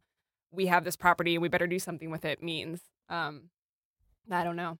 there's there's an inclusiveness I think to all their films, and I think um, there's even just a fact that they don't call out the differences between people. I mean, a lot of this cast is Australian, and I assumed Yeah. it was because they filmed this movie in Australia. They didn't. They filmed it in Germany. Yeah. Um, they but had- it was a they Village made Roadshow buddies in- production. in, Yeah, uh, right. in and they brought the Australia. people over, and there's no one going like, "Hey, wait, why is like most other movies like this would have a scene explaining how uh, what's his name, um, Sparky. Sparky, w- Like, like he's- joined up with the family. Why is this Australian guy with us?" and the film is just this melting pot where it's like, Yeah. you know, think about the amount of movies you've Who seen. is that guy? Kit Gurry. Who? What? What do I know He's him so from? familiar. Oh, he's in Edge of He Tomorrow. plays. He's one of the ensemble in Edge of Oh. Tomorrow. I'll tell you which member of the He's ensemble the one he who is. makes the joke at the beginning of every right. Well, go on, go ahead. His name's Griff. Oh, his name is Griff. Huh? That's why I remember. Oh, it. y- you know the na- uh, the name of the uh, original creator of uh, Speed Racer? Shoot. Yoshida. Ah. Is there Yeah. anything for me in this? Mm, No. I think there's a David in there somewhere. There's probably a David. in there There's somewhere. probably a it's a David. common name. Yeah. Uh, Um, hey, cinematography David Tatterstall. oh yeah. There we go. Uh, Tattersall. Yeah. Um. Yeah, but oh, there. that wasn't. Oh, I thought Who's the that's- guy who shot all the Star Wars prequels?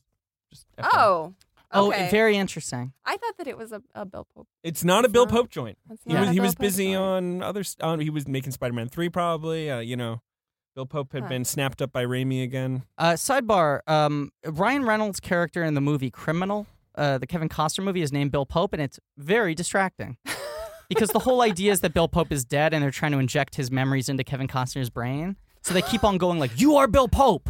Who is Bill Pope? Does Kevin Costner want to be a brilliant cito- cinematographer or something? Maybe. Yeah, I don't know. Uh, criminal, an odd movie. Um, just so this isn't a hanging thread before I forget, uh, the the thing I was getting at with John Goodman's alcoholism, not just to like throw him Oh, under shoot. a bus and be like, oh, he was a drunkard.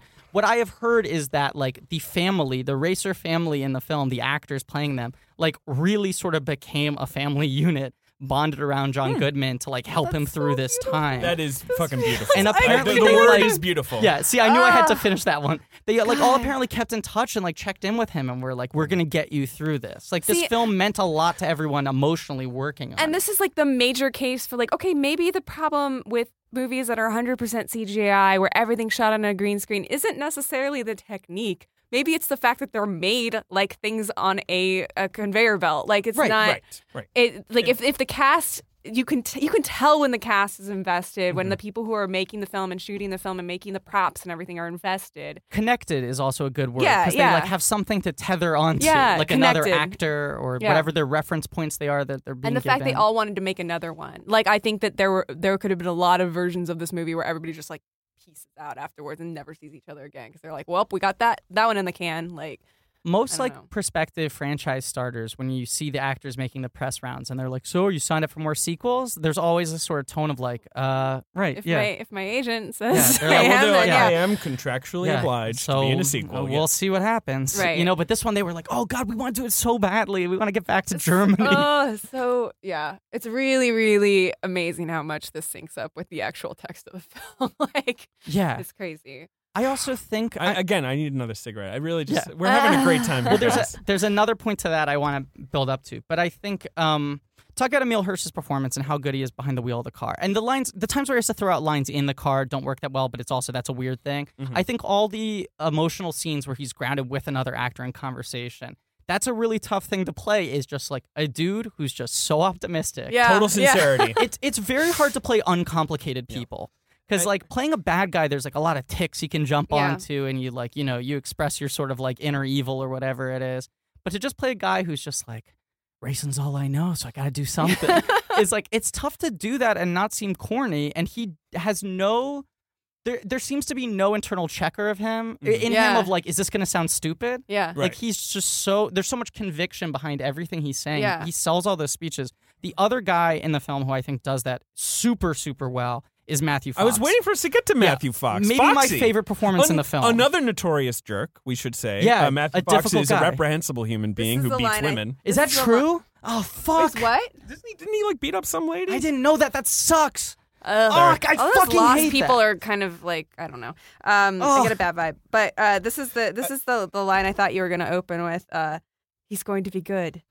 No, he's not going to. He's no, he's going to be the best. if they don't destroy him first. I couldn't figure out how to how to put pod podcasting. yeah. All right. If Yeah. they don't podcast him. Just so we don't get sued. Yeah, yeah. Just so we don't get sued, because I, I am making scurrilous accusations against Yeah. Matthew Fox, Who uh, is a big fan of the show? huge fan of the show. He was reported to have punched a female bus driver in the chest and pelvic area after attempting to board a party bus reserved for a private yes. bachelor Oh, I party. remember the party bus. Now, this I don't think this was ever resolved. He said he didn't do it, and like you know, it's one of those things where it's all like allegedly, allegedly. But I do remember Dominic Monaghan years later giving some interview where he was asked like, "Oh, do you stay in touch with Matthew Fox?" And Dominic Monaghan was like, "That guy beats up women.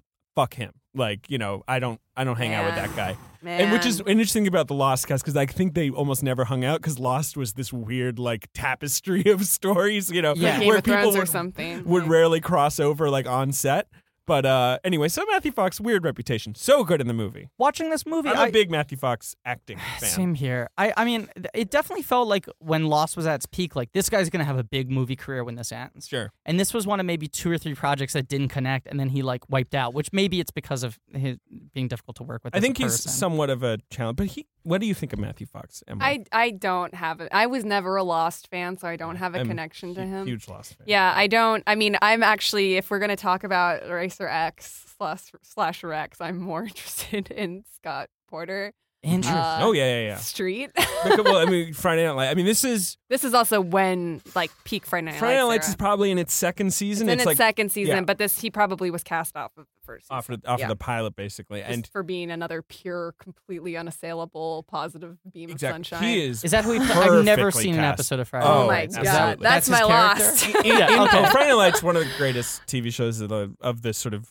golden age of TV or whatever. But uh, he he is so like the golden boy in Friday Night Lights, and he is so perfect for the golden boy here, right? Mhm. Yeah. Yeah. I mean, that's completely why he was cut. He didn't have to do that much. I just like No. the idea of of Scott Porter getting plastic surgery and turning into Matthew. Yo, give me Fox. some Matthew Fox up in here. Like, I'm, I, I, need to want a turn famous dark. face. Oh I want like a B list famous face though. Uh, so- like, well, also, he is a great casting for uh, Emil Hirsch's brother. Those Yes. two have Mm-hmm. a They have very similar similar, looks. look. Yeah. I did. I remember finding the plastic surgery plot funny because they're both sort of like they don't look the same, but they're also both sort of like very generically handsome Yeah, white they're guys. both they're both strong jawed men. give Uh, me Strong uh, John B instead of Strong Jaw C. Like, Right. with- Yeah. yeah, they don't Yeah, have it's like they went into the video game and they sort Yeah, of I- just swapped out a few Swap features. the me the, feature. the biggest difference between the two of them is that Matthew Fox's face is longer, which you wouldn't be able to achieve with plastic surgery. I- I- That's your complaint? No, no, I'm not complaining Cars about this. exploded to pink fairy dust I'm in not this movie. complaining about this. I'm saying I like this. It's all part of the film that's so fantastical and so unconcerned with reality.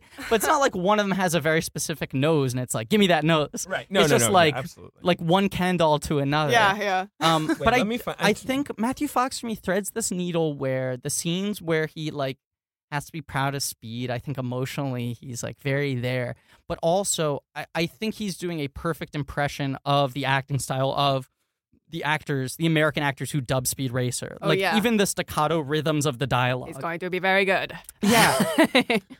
Um, Yeah. Love this movie. I, I forgot. I tweeted out this screenshot, which is one of my favorites. Uh, Oh, which yeah. Is when uh, I think it's dur- it's during the It's uh, an amazing montage. Right, during the, the- montage is incredible. dur- during the. sur- I- I mean, For the what's within the, world, Casa it- Cristo? Yeah, like it's sort of like an off-road, like kind of like subterranean race, right?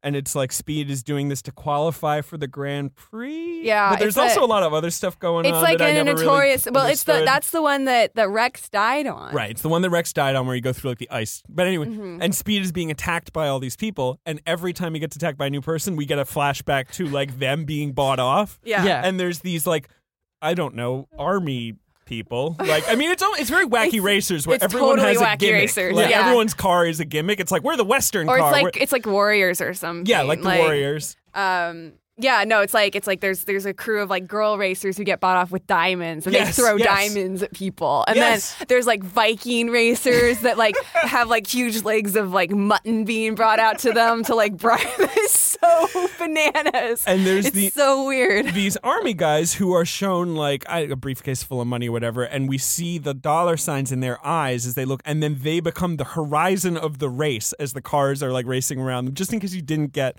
that this movie is like a treatise on capitalism, like it's the best. Can we talk about that like intercut with Royalton's speech about how everything works? Sure. Which is already intercut with uh, Sp- Spritel and Chim Chim looking for candy, right?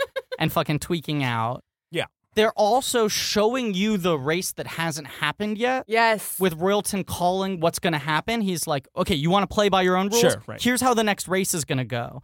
And they like show you Royalton's projection of that race. Mm-hmm. And then when the film narratively gets to that race in real time, like 10, 15 minutes later, they don't really show it to us. They show us the beginning and the end. And Yeah. it's like, yep, what he called like just happened. no, and that that whole when he projects it, it's it's like in depth enough and long enough that you actually think we've just transitioned to watching the race. Uh, but then it's I mean it, it's clear enough by the end of it, but it's just what it, like it's another one of the ways that this film just plays with time in a way that's like unconventional, but you can actually actually totally follow along with. It's not confusing. every like moment in your life is like directly connected to the moments that have happened and the moments that are yet to happen. Like it, it, it's all sort of this times a flat circle. Fuck me, bullshit, stupid. Griffin negative five comedy points. Uh, but it, negative 500. yeah, but it is, True but Detective it, season three. No, go ahead. it is, it is that kind of uh, thing. Um, the the balance between art and commerce because they're not just saying like it's bad. I mean, there is this thing where it's like. There's this line I just want to pull up where it's the scene with uh, uh, Trixie and Speed in the car when they sort of like drive to like Lover's Oh, yeah, Point yeah. or whatever it is. And then, of course, they find out that Spritel and Chim Chim are in the back seat because they Mm-hmm. knew that they were going to go get ice cream and they want ice cream. Uh-huh. It's it's changed priorities. yeah.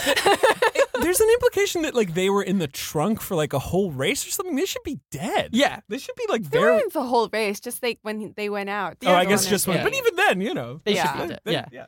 The reason they find out they're in the trunk is because when Speed and Trixie are about to kiss, they go like, oh, gross. Yeah. Like they Yeah. hear the sound of kissing and they get Oh, so disgusted. And they interrupt a kiss scene for, the like end, at the the very, end. very end. Yeah, it's Well- saying like we need cootie shots to watch the scene or whatever. Or, like if you're cootie uh, sensitive, I forget exactly. let's let's make this clear. At this moment in the film, Speed Racer is like, if I win the race in front of all the flashbulbs, I'm gonna dip you and then kiss you, which is the most romantic thing in the world, right? Spiral and Trim Trim are like fucking gross. At the end of the film, this cathartic moment, like orgasm upon orgasm, like everything's happened, and you're like, oh shit, he's gonna do it now. Like you see the shot of Mm-hmm. the flashbulbs from his perspective, you see Trixie's there, he's holding up the trophy, he turns to Trixie, he grabs her, he dips her, and you're like, oh my god, oh my god. The film stops. Spritel and Literally Chim Chim freezes, are yeah. superimposed over the images wearing doctor's coats.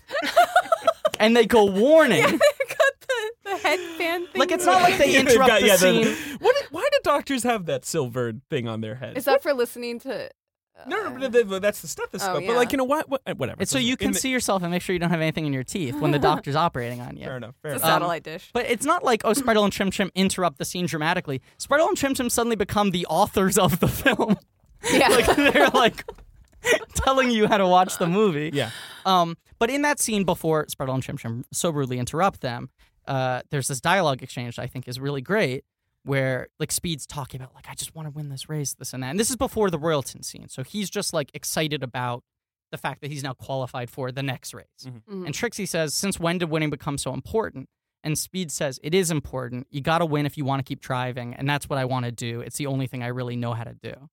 And I think that line, "You got to win if you want to keep driving," is like uh, Ooh, yeah. such a concise Mm. explanation of the way the film industry works Mhm. because it is such a high stakes, money driven business that, like, it's not that they care about success in and of itself, but they want to keep on operating on this level. Yeah. They're race car drivers. They need a track, they need Right. a car. The Wachowskis aren't going to go and make another bound. They're not going to like slink Yeah. back into the indie film world or whatever. Right. And they're two of the filmmakers who have consistently made an argument that they should exclusively be working on this scale because they know how to use it and they have big ideas and they want to cross genres and They're they need, innovators. they need that many different colors on their palette. Mhm.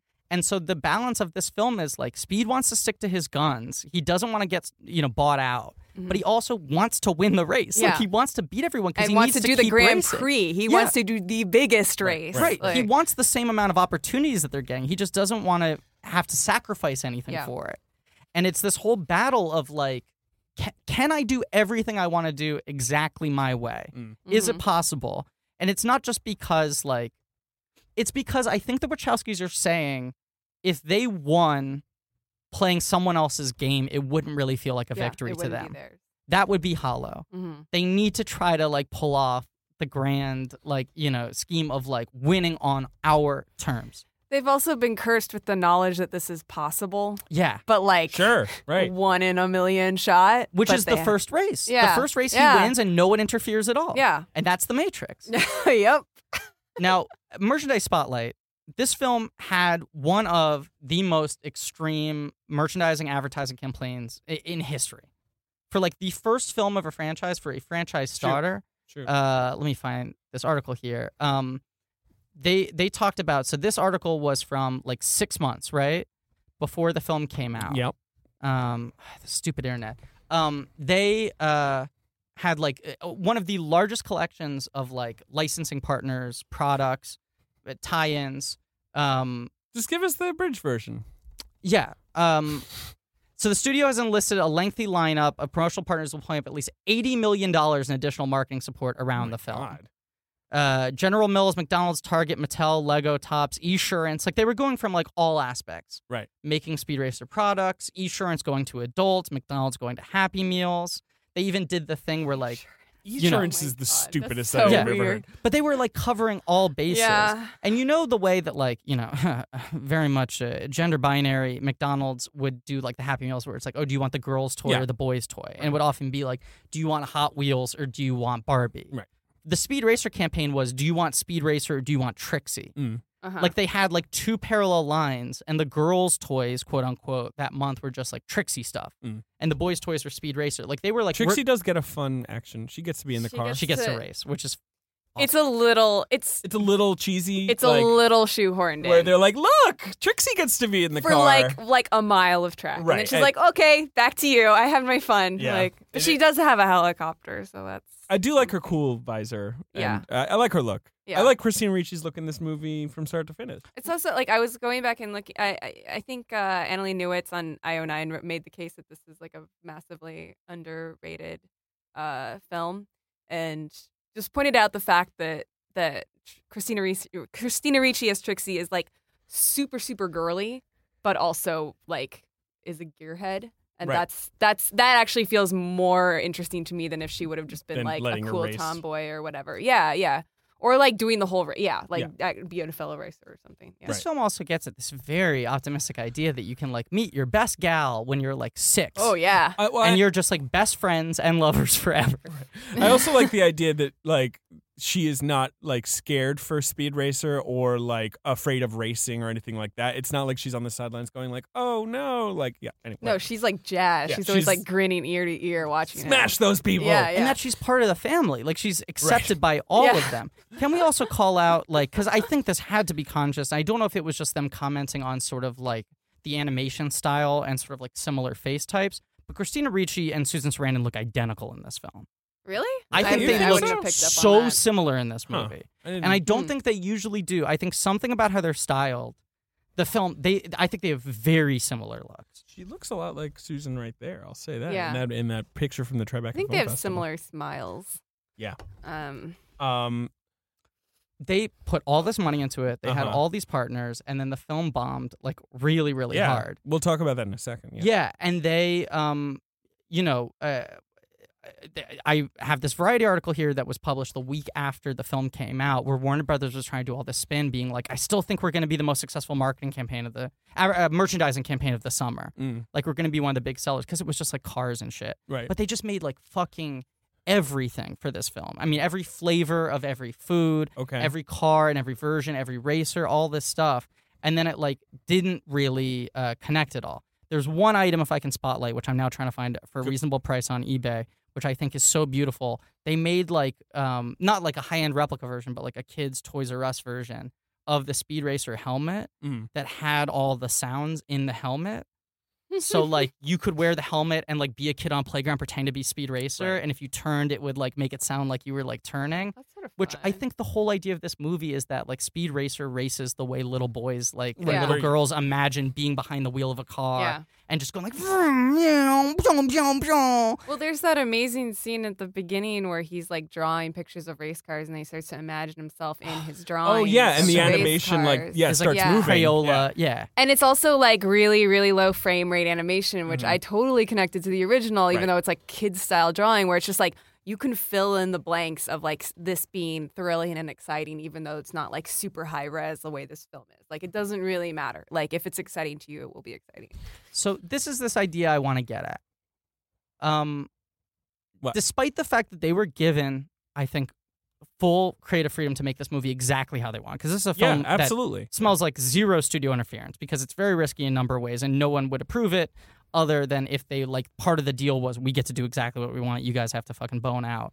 Um, and they had sort of uh, Joel Silver as their protector. Yeah, and Viva Vendetta had been a surprise hit for an R-rated, like wacky dystopian movie. So Yes. that that even though the Matrix movies maybe had bombed a little bit, but they still made money. You know, that was you know that that helped them get along. I think to this. uh, uh, Disney Pixar's Cars came out two years before this Sure, and was one of the most and smash it. remains to this day one of the most successful merchandising films in history.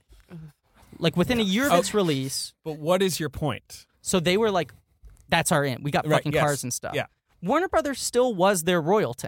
Warner Brothers was Absolutely, signing right. the checks. They'd made all the Matrix movies. Yeah, and what Warner Brothers tried to do with this film is royalton the audiences into liking it.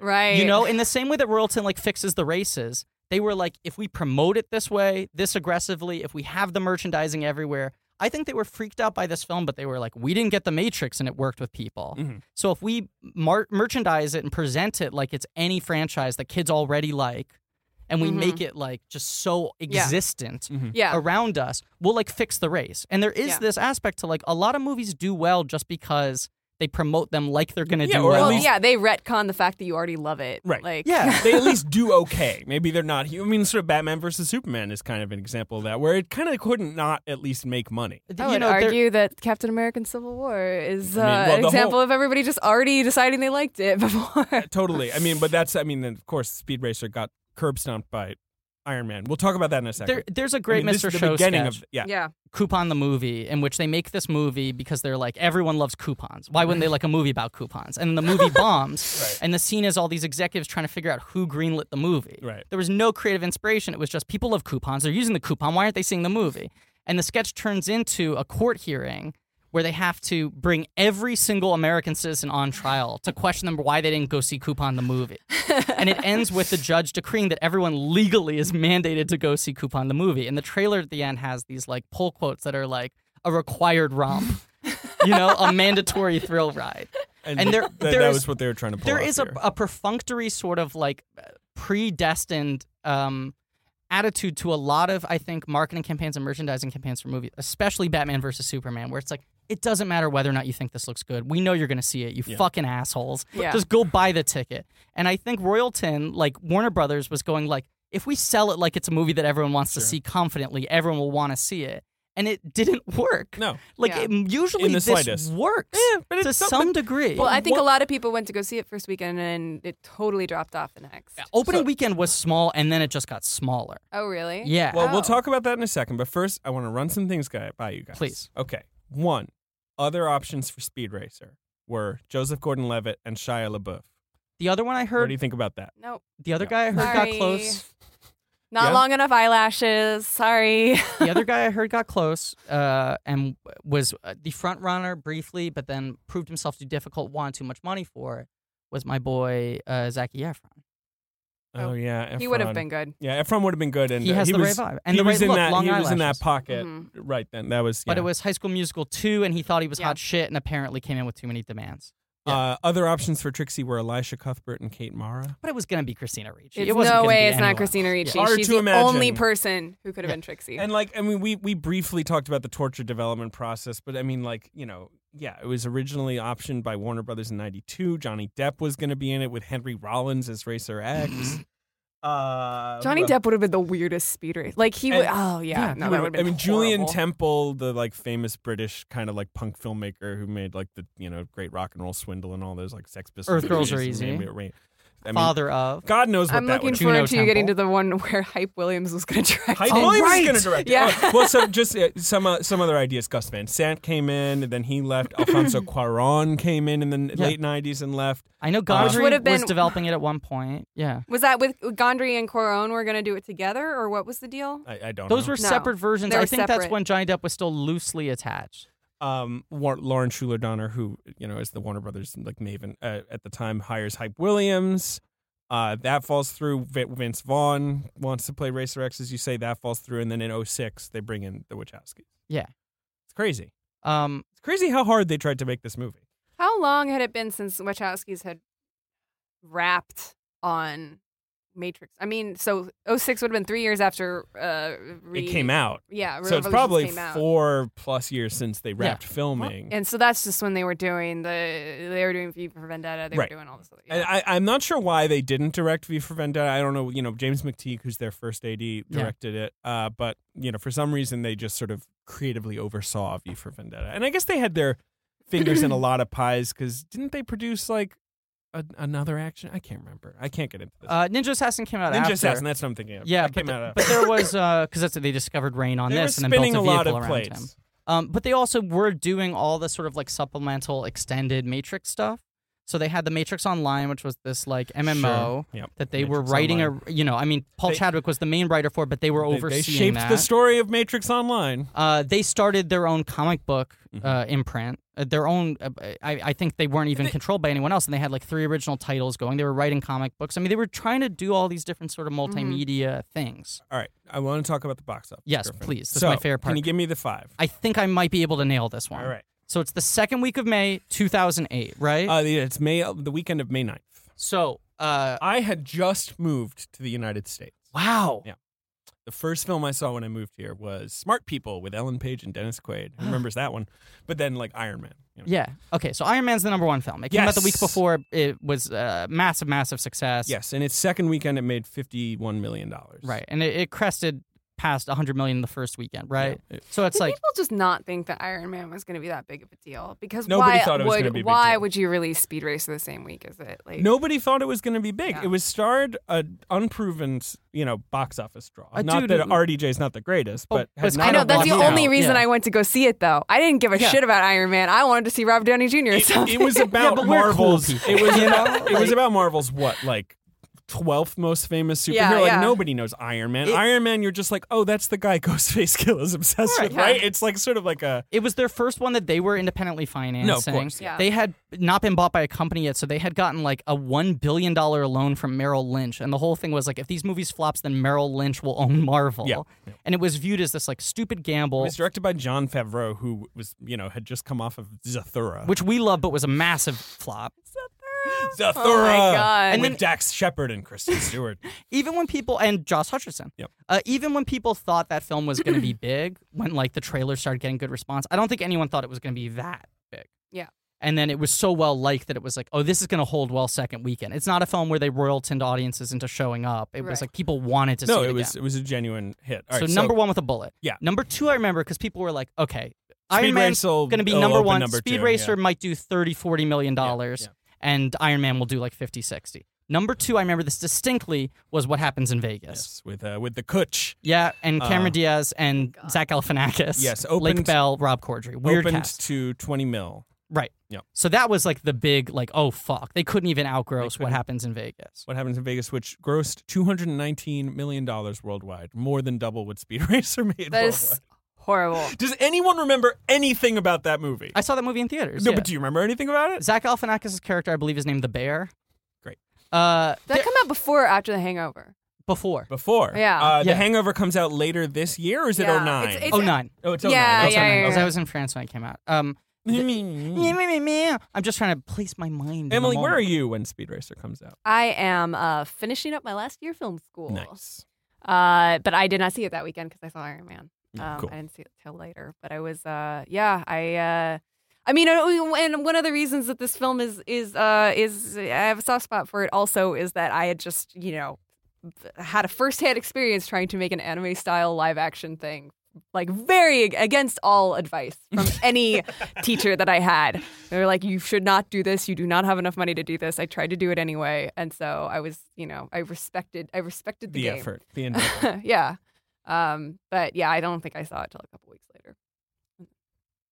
Okay, so the it's the top three is Iron Man, What Happens in Vegas, and then Speed Racer. Yeah, Sp- oh, Speed Racer opens to 18.5 mil, finishes domestic 43, which is pretty terrible. Yeah. And internationally, makes another 50 million. Yeah, so it- 43 is disastrous. and it finishes with 93 million worldwide.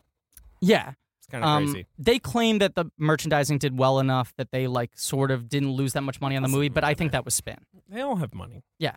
Look, we all fucking talk about box office, but they're all multi-billion dollar companies. Like sometimes we just have to. You know, they're all fine. Yeah, and It's also not like Warner Brothers is going to be like, no movies this year, out of money. also when their movies do very well, they do like sneaky accounting to make it look course. Yeah, like they they, didn't pretend they- do they well, don't so make they don't any have to money. pay out people. Yeah, I okay. remember when my anyway, it doesn't matter. Can you guess number four? That's what I'm trying to think. So these would have been April holdovers, four or five, or April holdovers. Number four is only the second. It was number four was released as counter programming to Iron Man. It's only the second week in theaters. I saw it in theaters. It was based on a trend that does not exist. I worked for People magazine at the time when it was announced, and I remember my boss saying, "Like, hey, can you find some real life examples of this?" And I said, "I fucking rooted through the LexisNexis and found nothing. uh, You're not gonna get it." is it a horror film? No, it's a, it's a romantic comedy. it's a romantic comedy based on a trend that doesn't exist. Nope. The Yep. Lake House. That- but that's a good joke. It's a good good, good joke. Thank you. Oh, um, Maid of Honor, starring Patrick Dempsey and Michelle Jesus Monaghan, about Christ. the male Right. maid, ma- maid of honor trend. Remember that thing where it's like, ah, women are having guys be the maid of honor Yeah, this you is threw me a off with real, real trend. hot season for just like awful for romantic just comedies. gutter trash romantic. Yeah. Like 05 to like the latter half of that decade, I feel Right. like just uh, everything, everything Catherine Heigl. Well, that's the was thing I ever was going to in, say, like, Heigl, because it's when Hollywood's scrambling for like who's the at the top of this heap, and they Yeah. don't, and they're like, is it Catherine Heigl? Like Yeah. they're kind of trying to like, is it this person? They were like they were scooping through Grays. Yeah, they were going Dempsey, nah. Heigl, nah. Hudson. Uh, That's number kind f- of- uh, so maid of honor, yeah, Is which- number four. yeah, Okay, with right. eight million dollars. Yeah. Uh, number five, Give me give me a hint. uh, it's This uh, is an April it's- holder. it's- I it's- thought I thought that you were talking about this trend. Oh yeah, sure. This is a, this is a real trend. this is a real thing. Uh, yeah, that this is a happened. real thing. It's another comedy. Not you wouldn't call it a rom com, would you? It's more just a com. It's a com. This is an Uh, April holdover? Yeah, it's a two hander. It's a two-hander, so it's an April holdover, which means beloved it would have duo, a beloved comic duo. Mm-hmm. if it's still number 5, it means that it was probably doing very well in April, right? This was the top. It did It's okay. fine. It did fine. Fine. And it's a beloved comic duo, Yeah, but not a beloved movie. No. but is it uh, a male female pairing? Female, female. oh, uh, Baby Mama. Yep. Thank you. Tina Fey and Amy Poehler. I like that movie. You hate it. We've talked about Uh, this. that movie ends with Tina Fey being like, "It's okay, like I don't have to get pregnant to have value as a person," and then she's like, "I'm pregnant," and the movie ends. It's the worst. I still it's like a that movie. disgusting movie. No, it's bad. Uh, Steve Martin's Um, great. in it. Although I it's did kind of like it's kind of like dating. Like you have to realize that you're fine on your own before you can have a boyfriend. oh, I, fi- I finally have achieved true independence. Oh, who's this? yeah. Um, I did recently interview Jeff Richmond, who did the music for Baby Mama and does all the music for all of Tina Fey's shows and stuff, and he Mm-hmm. Mhm. wrote all the music for Unbreakable Kimmy Schmidt, and he was very nice. Did you say anything about Baby Mama? Did not get into That Baby is Mama. one of those rare comedies that is scored all the way through originally every episode. Uh, yes, absolutely. Yeah, it's crazy. Richmond, man. I mean, There's not cues. uh, that's the thing. I would say uh, I have this whole grand theory about how every sitcom needs a laugh track, even if it doesn't have a laugh track. And I would say that the, The face, score is the the face laugh track. shows Oh, yeah. the music is the laugh For track. sure. Yeah. You know, like whereas like The Office or whatever, Modern Family, it's the uh, you know the Talking Heads or the laugh Yeah. Mm-hmm. track. I agree. Um, Uh, other movies, Forgetting Sarah Marshall is sticking around. Right. Uh, you've got Harold and Kumar Escape from Guantanamo Bay. the best of the trilogy. Oh, I so strongly disagree with that. Oh, I I think go that two, movie one, three. is terrible. I think that movie is great. Ugh. We'll argue about I that never some saw other it, time. I think that so- movie's very smart. You've got the Forbidden Kingdom. What's that? Uh, Jet Li Oh, yeah, versus right. Jackie Chan Right. with Michael Anurano. Uh, I've never seen it. He's a white boy who gets You've stuck got- in the middle of monkey kings you, fighting. have got Nims Island. Nims Island. What's that? Fucking It's a Jodie Foster, It's a Jodie Foster joint. Abigail Breslin, and Gerard Butler. Holy shit! She plays like a fantasy children's It's like- writer who then Abigail Breslin ends up in her book. Yeah, is that she- what Abigail happens? Breslin is like the heroine. I never saw this. this I is was like, just oh it's like heroine, Inkheart. um, like it's a- this weird trend of like people want just weirdo also, fantasy about also authors. Stranger than Fiction. Stranger than fiction. I hate I'll- that movie. Uh, horrible. So oh yeah. Uh, I was Same era. Uh, one of one of my friends at the time, uh, who was an actor who was a little younger than me, uh, w- was uh, very close to getting one of the lead roles in Nims Island. That then they cast uh, Gerard Butler in. He was like he must have been 16 at the time, Oh my and the God. character was written as a 16 year old. And then like 300 came out, and they were like, ah, fuck it, Gerard Butler. Oh my and god. they rewrote the character to make him 30 years older. which like told me everything I need to know about that movie. It's a fixed rate. They royaltoned it. yeah. Did you guys see Gods of Egypt? No, I know you love it. Butler's great in it. Anyway, uh, y- some other movies. Stop. He's so good. Just you. ca- I'm sorry, Dave. Butler rides a fucking no. it Doesn't You matter. can't just casually mention that Gerard Butler is He's great, great. in Gods So of Egypt great. and not be prepared to expound on that. It's Yeah, just no, that's like irresponsible. It's a- That's that's, like irresponsible. leaving It's a a- bomb in a room It's and a- then like it's a walking out. dialed-in performance. He rides a chariot that is uh, pulled by giant beetles. Uh, at one point, he kills he kills uh, Jeffrey Rush, who is Ra, the sun god, But it on sounds his like chariot. you're complimenting his performance on No, no, things that the I- character I know, does. I, I know. I just like to say those two things, but no, Okay. it's I, I can't describe. He's just he just understands what the movie is, and not everyone in that movie understands what the movie is. will see it. He's very funny. I think it's a great performance. I like Gerard Butler. Emily's Why? wincing. I I, don't either. I don't know of all the of all the weird things to go to the map for. I don't know. It's Definitely like, go to the map for him. He's one of your guys. Uh, he- yeah, well, but then I hate like Olympus Has Fallen, which I know you like. I think that movie's awful. yeah, I like that movie uh, maybe because of its awfulness. Yeah. Like I like that movie how grosses me out. misanthropic that film is. Uh, some other movies. Uh, Prom Night was that like a remake of an old That- horror movie? Yeah. prom night had Scott Porter in it. Hey, Yep. Interesting. Yeah, uh, you he got- had two. He had two openings. Uh, good for or him. did that come out that week? No, Prom Night's been lingering for five weeks on Oh, yeah. the. Uh, so it was an Okay, it's April hanging on. release. Uh, you've got Red Belt, uh, the David Mamet martial arts uh, underground Chiwetel Ejiofor. A film I like a Can't lot. remember I've that. never seen it. Uh, Tim Allen's very good in that movie. We're saying a lot of things right now. You've got 21, the card counting movie that turned all the uh, Oh, Asian yeah. people into white people. Mhm. Yeah. Mhm. Star- Uh, starring uh, one of the leads of next week's uh, subject. Jim Sturgis. Yeah, Cloud Atlas. Uh, you've got The Visitor. You've got, uh, yeah, well, you know. The Visit of the Little Richard Jenkins weird. movie? Yeah. Uh, 2008, bad bad year. I think 2008 is a, is Because a pretty junky year. 2007 was so phenomenal. I Yeah. feel like we had to take a breather after that. Mm-hmm. and But just have a later break. this summer, we had a lot of huge films. I mean, not great films, but like big box office. I mean, uh, Indiana Jones comes out Ugh. a couple weeks later. Then you had Kung Fu Panda and Wally were both Wally huge. was big. Wally's a masterpiece. And of course, you got The Dark Knight that year. right, right, forgot which about is that. one of the biggest Oh, films yeah. of all time. So it was a big year for like franchise studio films because you have, have Iron Man too, too Mhm, of course. mhm. But I think for film, film, I don't know. I just I don't remember anything. Yeah, you've got Rachel getting married is Yeah, pretty you've got good. Milk, you've got- Synecdoche, lots of downers. Synecdoche, Synecdoche, my a lot of favorite movie of downers. that year. You got Wally, which you Right. love. Yeah. Uh, you know, Let the Right One Let In. the Right Cadillac One In. Records, which I think is an underrated. and I, great I film. agree. Yeah, Uh, Um, Cloverfield, right at the start of the year. one of my favorite films that year. Best Picture that year Uh, was some- really some, fun movies. shitty yeah. though. Best Picture that year was like Slumdog, The Reader, Slumdog, Milk, Uh, which is great, Benjamin Button, Benjamin Button. Frost Nixon. Ooh. Oh right, Oh, that's Ugh. putrid, and that's the year where the Academy is like, uh, let's have ten nominees. That's why they Yeah. add it because yeah, everyone yeah, was that like was that was the first ten. years. Dark Knight, Wally, Gran Torino. There were like five movies that were like big commercial successes right that, that didn't make it. that didn't make the cut, and then they like five movies that no one really gave a shit about. Was that the year though? Was that the Catherine Bigelow? No, that's no, Oh, the that's year? that's following that's the it. year Are you after. That's 09. because yeah, that's yeah, yeah. versus Avatar. That's versus Avatar. Oh no, that's right. Okay, yeah, Yeah. I'm sc- I'm I'm messing up because I remember where I was when I watched that Oscars, and I was with like people that I went to film school with, and all these girls who were like hugging each other because it was very. It was a, it was a Oh, good because moment. B- Yes, Bigelow and took the Bigelow won. stage. Yeah. Yeah. Uh, Uh, three of them terrible uh, prestige movies in 08 are Doubt, The Reader, and Revolutionary Road. I just they're right at the bottom of my uh, two three movies that really made my skin I think crawl. Doubts. Eh, I think the other two I despise. I despise Doubt almost as much as the other two, but I do despise the other two more. So I like the performances in Doubt enough that it carries it for me, but the movie I just felt whatever. I feel like that's like a genre of movie, like superhero movies that I just don't see, like like Kate Winslet movies.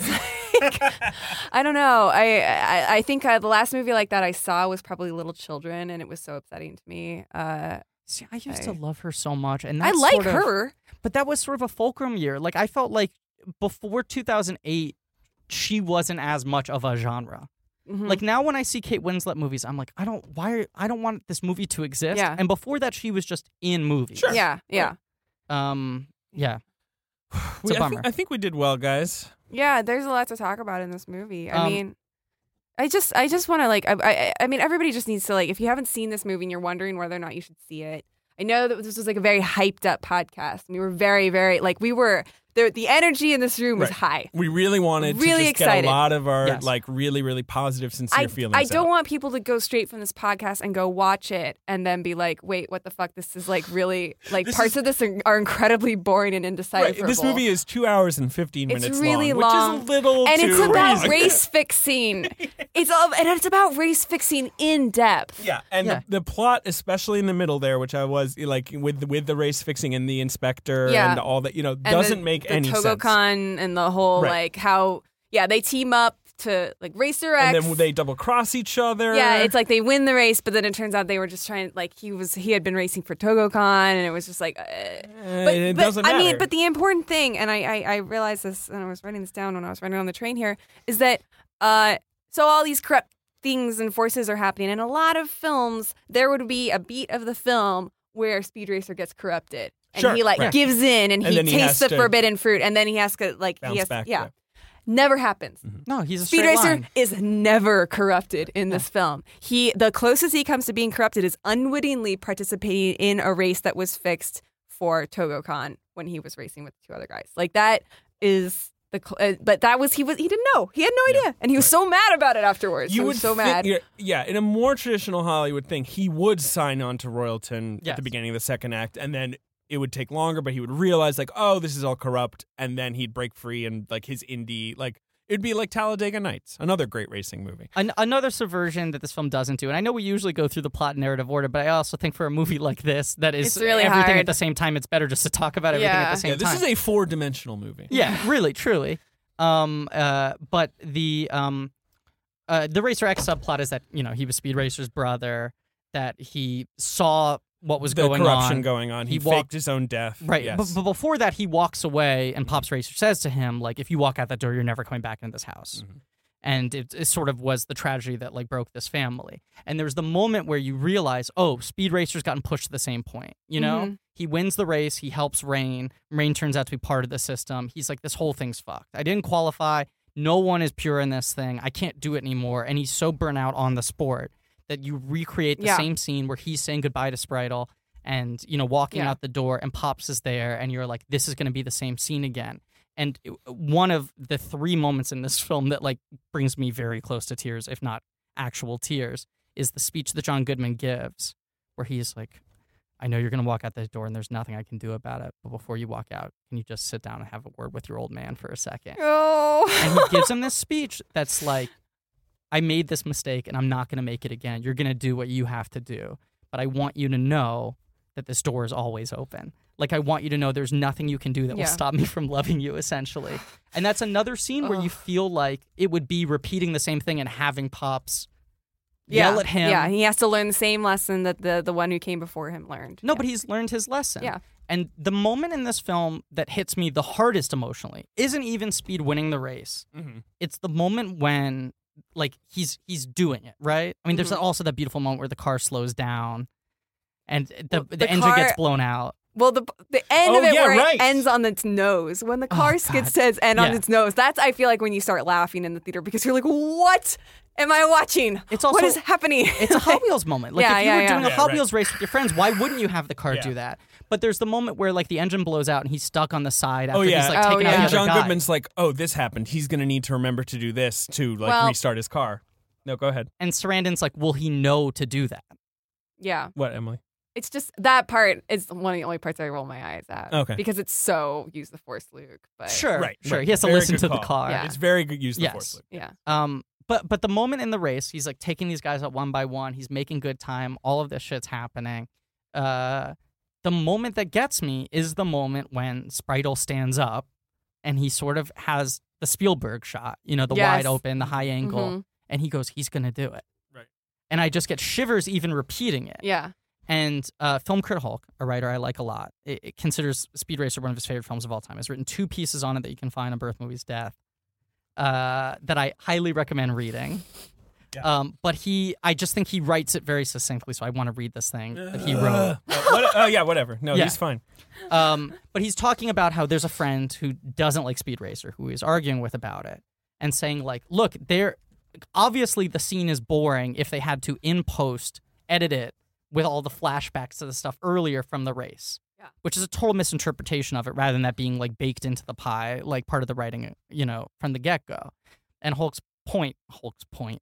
Uh, this is a guy who writes anonymously as the Hulk doing film reviews. Yeah, yeah, he's David great. doesn't like him as much as I do. Mm, yeah, I love it Uh, when people write in all caps. Yeah, Mm. uh, he's he's the baby mama of people in, in our eyes. Wait, I don't get it. I like it, and oh, you, you think like it's Baby Mama? detestable. Okay. Yeah.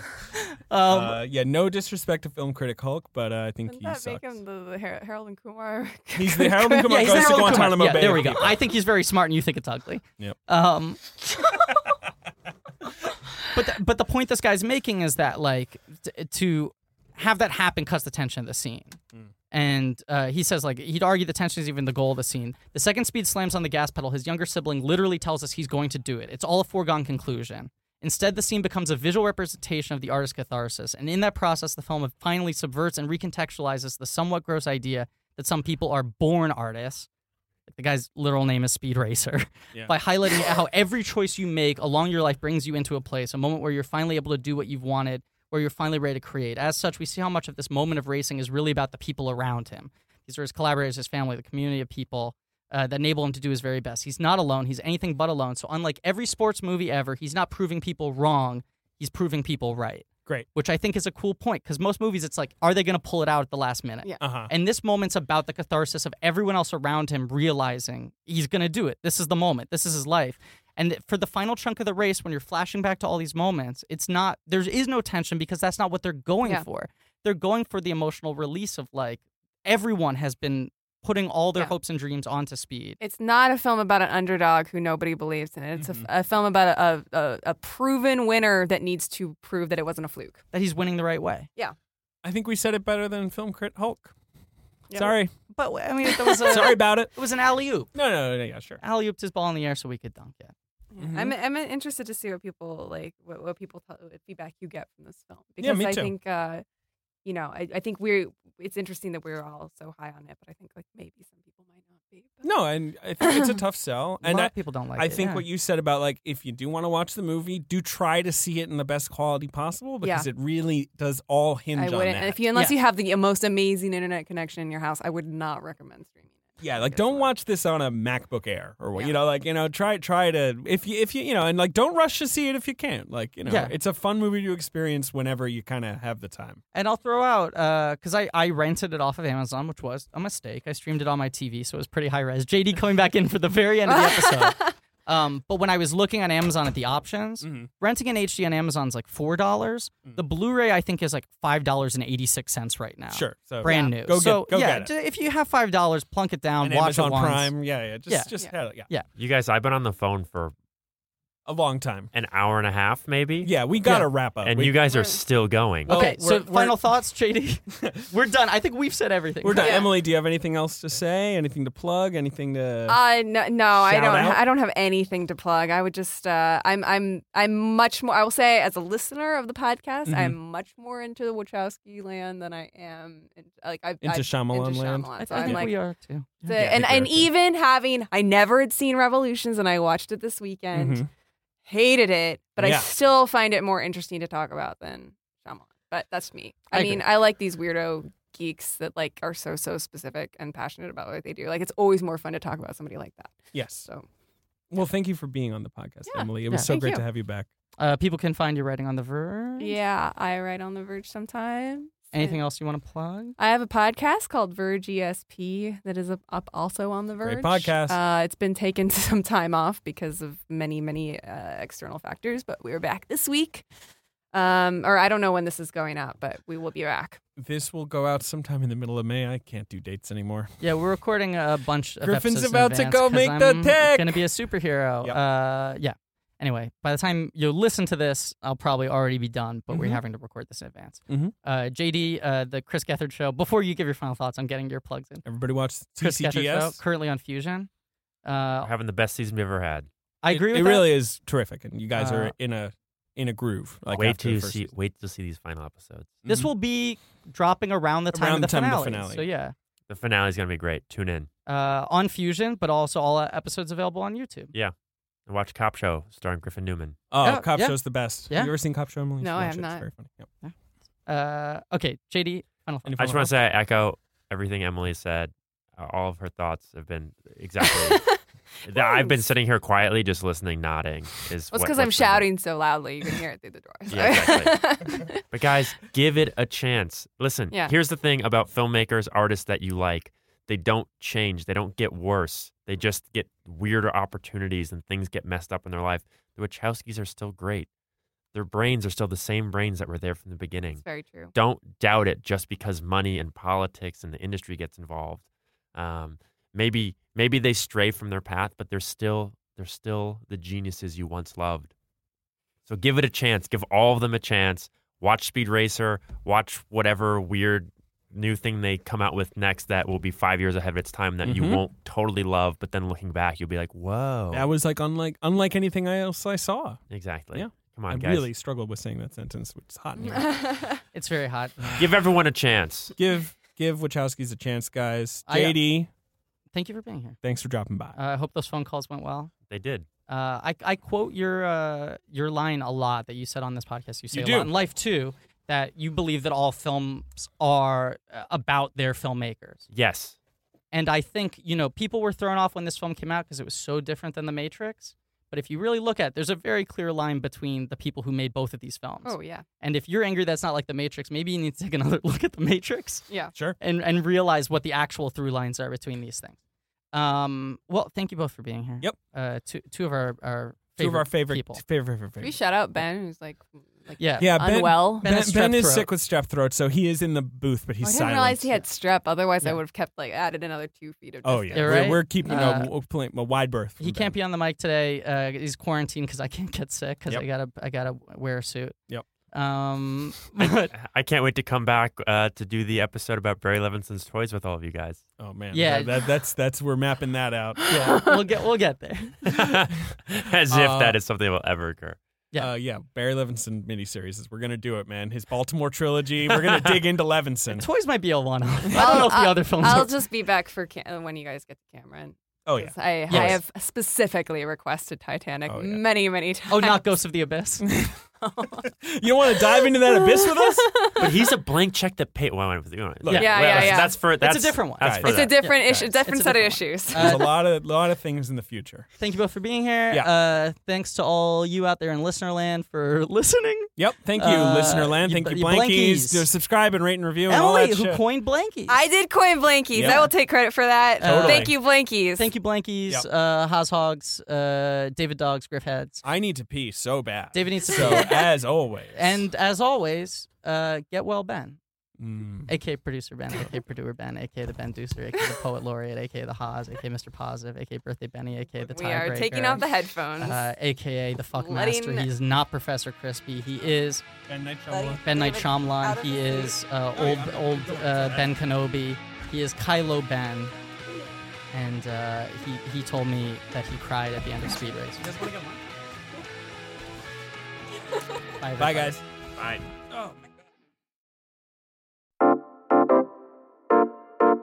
This has been a UCB comedy production. Check out our other shows on the UCB Comedy Podcast Network.